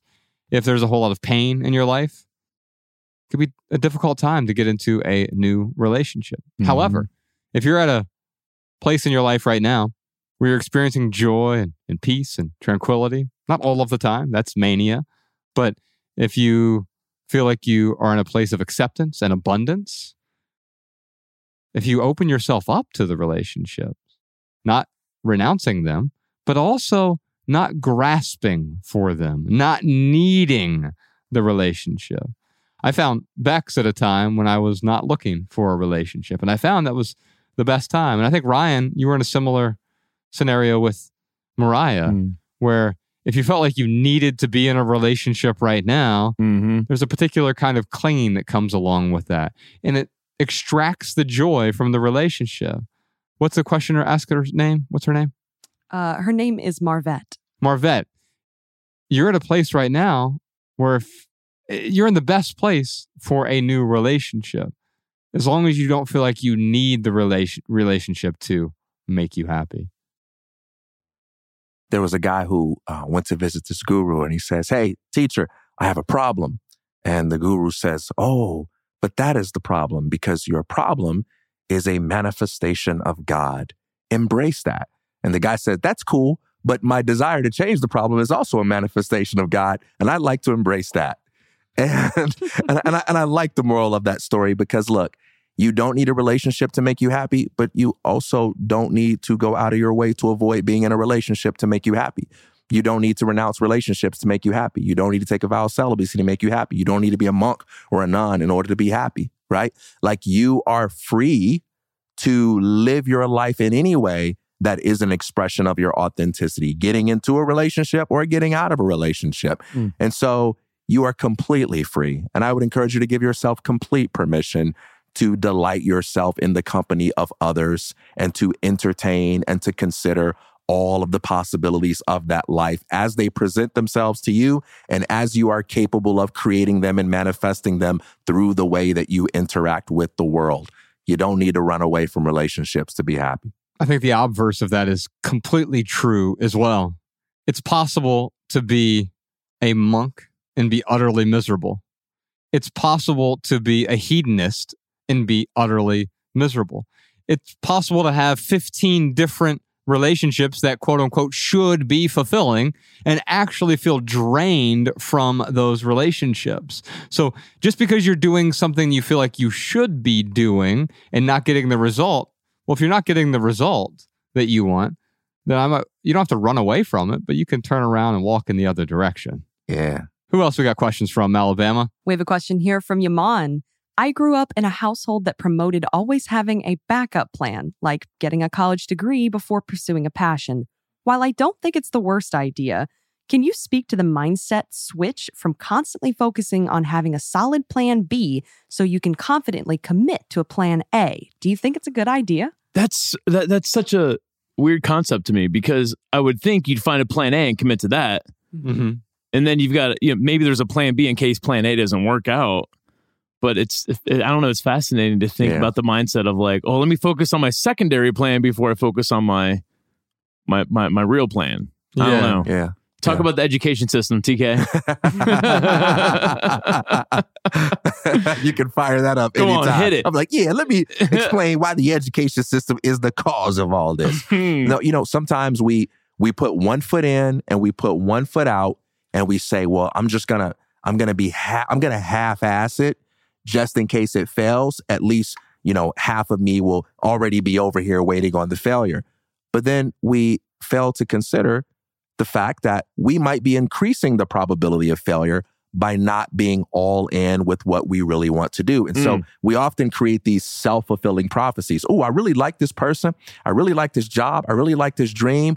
But instead of giving my best self to it, I'm going to reserve at least 50% of myself. That way, if I end up being disappointed, only 50% of me is disappointed. And you just create this pattern of being half-assed about everything that you do and only going halfway with your dreams. I think it's perfectly appropriate to say, I'm going to go all in with the things that I want to do and give it my best shot. Also, this idea of the backup plan, it's kind of based in an illusion. Mm-hmm. A backup plan doesn't change the fact that every decision that you make comes with risk. And so there's sort of this illusion that, oh, if I have a backup plan, then I'm now eliminating the risk that's involved with that. Ooh. And that's not true at all. Yeah. The risk is always going to be there, right? Like, what's your backup plan for your backup plan? Right. What's your plan for if the backup plan turns out to be more depressing than you thought or more difficult to achieve than you thought? What's your backup plan for that? Now we got the problem of infinite regress. You need a backup plan for the backup plan for the backup plan. How about you just accept the fact that life comes with uncertainty and that the ultimate backup plan is to be committed to who you really are and to trust your ability to improvise and learn from every failure and make the best of it with the knowledge that you acquire from experience. That's the best backup plan. Yeah. The best backup plan is you. Yeah. And Yvonne, this is not a judgment at all on a backup plan. Like, if you want to have a backup plan, great. That's fine. But just know that this is us. If anything, I relate with it because I think about, you know, like, I don't know, like, what if all of a sudden the minimalists aren't the minimalists anymore and I have to go do something? It's like, oh, I could see myself being like a teacher, you know? What if that doesn't work out? I could see myself like, you know, selling Toyotas or something, like something that I really believe in. So like, I have those thoughts, but that's not what makes me feel secure about what I do today. Those are just like random thoughts that I have. To me, that reveals though, that there's no such situation as not having a backup plan then. Everyone has one. Sure. Your backup plan might be specific. I'll go work at that job. I'll be an accountant at that firm. Or it might be more general. Like there are about 20 different things that I can do. I don't know which one of them I'll choose, but if this doesn't work out, I'll go try something else. Yeah. But you're either trusting in your creativity, your imagination, your hard work, your character, or you're trusting in some specific opportunity. There's nothing wrong with having a backup plan. No. I want to be clear about that. There is nothing wrong with having a backup plan, but needing a backup plan all of a sudden can take away from your dreams, from your pursuit. It's like saying, I want to get married, but only if I have a side chick. It's like, well, wait a minute. What is... If you want to do that, that's fine. Girl, you ain't the only one trying to be the only one. That's like Floyd Mayweather. One is too close to zero. Oh, dude. And so if you need the backup plan, I think quite often what happens is the backup plan can get in the way of what your actual pursuit is, right? Now, thinking we even need to pursue one thing can be a problem for us, right? But now thinking you have multiple pursuits that are tearing you in different directions, can you see how debilitating that can be? I'm supposed to do this, and I'm supposed to do this. Well, no, there are no supposed tos, but now I feel like I'm being torn in two different directions. Especially when it's a 4-year commitment. I mean, I got my college degree. It was my backup plan. I mean, that college degree might come in handy with plan Z, you know? I mean, maybe it would, but like it was, I mean, I'm glad I finished my degree because there was something, well, the completionist in me was very happy with it. Also, I'm like the only member of my family in my immediate family to like even have a degree. And I did it at like 30 years old. So like, I mean, there's a lot of like lessons that I learned, but it wasn't the actual piece of paper or even the classes that I attended. It was more of the commitment that I made. Like, that's how I look at the college degree. But if I could go back and tell my 25-year-old self, I'd be like, buddy, you don't need it. Like, you don't really need it. You know? Yeah. Alabama, let's do one more. We got one more. We'll ask a question on behalf of Catherine. There's a college under confinement right now due to a dangerous person, and it's been happening a lot lately. I am safe. But Canada is not known to deal with these kinds of violent situations. How can we confront the anxiety that comes from traumatic events? Hey, if you want the American dream, you got to have it all. You can't just have the good parts of it. Oh, my gosh. This is the doom scrolling or the dread scrolling that we were talking about earlier, right?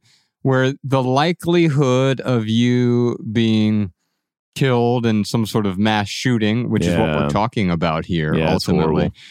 While those things are truly awful, the likelihood of that happening is so minuscule. And that's not to minimize it for the people it happens to be clear. It's awful. It's horrible when those things happen. But you're much more likely to die on your way to work today or this year than you are from one of these things that actually produce far more anxiety. One might argue, however, that your driving also gives you a lot of very low-level anxiety that we don't really tune into because we're not in tune with our bodies. And so we just experience that anxiety and move on. And then these new events that pop up that increase the anxiety, now all of a sudden we see that anxiety, but it could actually be stemming from somewhere completely different. Yeah. I'm glad you're safe. That's first and foremost important. And there are things we do to make sure we're safe. When we get in a car, we wear a seatbelt. If we wanted to be extra safe, we would wear a helmet. I mean, studies show that, you know, out of the, you know, percentage of people who pass away in car accidents, 50% of them, they weren't wearing a helmet. 50% of them would still be alive if they were wearing a helmet. So, I mean, you can take the precautions to whatever degree you want to. But, you know, ultimately you can't prepare for every accident or every tragedy. But yeah, I mean, if you're staying at home and you're, you know, being safe in this situation, great. Like that's outstanding. And like I said, I'm glad you're safe. Yeah. There's a huge distinction between the information you need in order to know how to prepare and the information you need in order to know or imagine all the different possibilities of how something evil and bad may happen. Hey, there's a bad man on the loose. Uh-oh, what do I need to do? Lock your doors, you know, like come in early, go to bed early, da-da-da-da-da. Okay, cool. I need that information. Thank you for letting me know. Hey, because listen, if this bad man gets a hold of you, let me tell you all the thousands of things he might do to you. No. Let's stop there, right? Let's stop there. Let's put a lid on it right there. I know I need to lock my doors, go in early and follow steps, you know, A, B, and C. But please don't feed my imagination all of these different things about how bad I'm going to get it. Don't let your imagination be a breeding ground for fear. Put a boundary on how much of this stuff you're going to consume. I imagine you need to be aware of some of it in order to know how to prepare. But make up your mind ahead of time at what point you're going to stop listening to that so that you can not only be prepared, but so that you can put your attention on other things, because it increases the psychological sense of probability when you're just feeding into it. In fact, I noticed this even myself. I love true crime.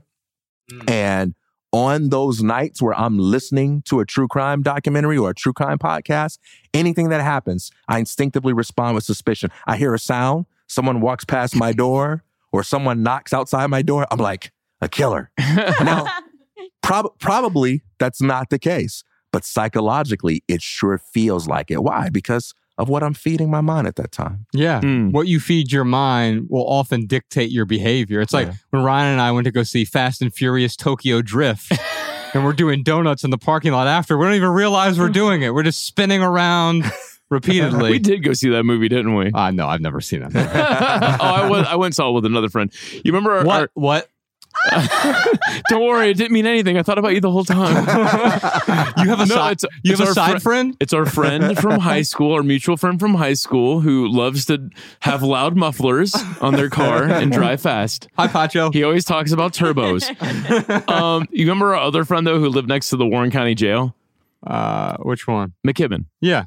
So he, every once in a while, prisoners would escape from there. That's right. Oh my gosh. He lives in a really nice house next to a prison. Yeah, next to a prison. What? There's some kind of metaphor there. But I just remember like him just saying how there was one particular, so prisoners would escape and then they get phone calls or someone goes door to door. I don't know, but they're like, lock your doors, prisoner escaped, be on the lookout. You have a really nice house in a really nice neighborhood. They're probably going to target a place like this because it's right next to the jail. But he was saying how one time he was home alone and like somebody was knocking on the door and like a prisoner had just escaped and he's like hiding in the closet. It was you're describing Home Alone the movie. I know, right? He set up he heated up the handle with a torch. He set some toy cars and by the front door. Prisoner walks in and trips. Come on in. No, it was like his sister's friend or something freaking him out. Anyway, for our added value segment this week, Ryan, it's my favorite piece of clothing. I'm going to take it off right now. Are you ready? Yeah, let's do it. All right. It's my belt. Nice. You know what I like about this belt is there's no holes on it. In fact, it is called the Next Belt Ratchet Belt. And the tagline is the belt with no holes. No way. Yes. That's the tagline. Right. Genius. And so what I really like about this is throughout the day, if you eat more and you're feeling a little full and your midsection needs a little extra space. So it's a ratchet belt. So you can hear it on the microphone here if you're just listening to the podcast. That's pretty cool. And so it's tight and I'm like, oh, I ate too much. You just hit the little button here while it's on your waist. You don't have to fiddle around with anything. You just hit the button and you expand it. It's so nice. We get some ASMR of that ratchet again. Yeah, right. Thanks for sharing your belt with us. Beck said it's also very easy to take off, but only if you know how to take off. Otherwise, it's impossible. You're like, how the hell do I get this thing off, right? One more time. Here we go. Listen to the smooth sounds of the next belt. Oh, God, that's so satisfying. So it's... Why is it my favorite piece of clothing? It could be superfluous for someone.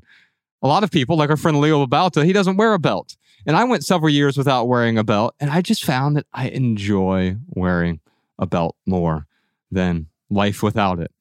Mainly because I need to put my cell phone on it and my pepper spray. Everybody knows it's cool to carry your cell phone on your belt next to your pepper spray. Yes. Ooh, patent pending. No. Cell phone, pepper spray, all in one device. No, cell phone, pepper spray, gun.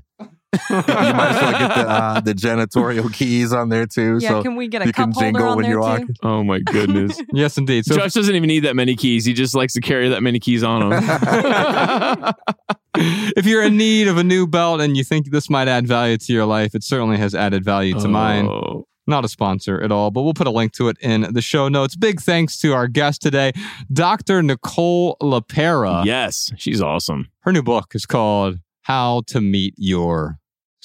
Yes, indeed. We'll put a link to that in the show notes. Also, you can follow her on social media. She's known as the holistic psychologist. Millions of people follow her over there. She puts up some great videos on Instagram, and you can check out her podcast. We'll put a link to that in the show notes as well. That is our Maximal episode for today.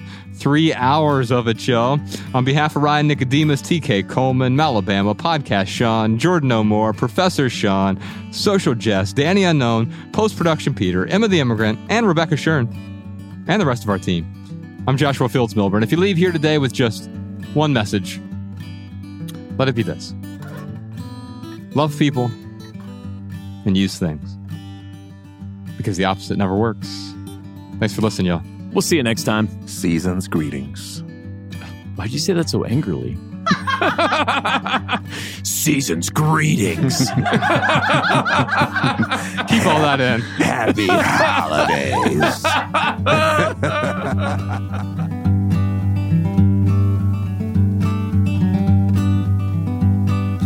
Every little thing you think that you need, every little thing you think that you need, every little thing that's just feeding your greed, oh, I bet that you'd be fine without it.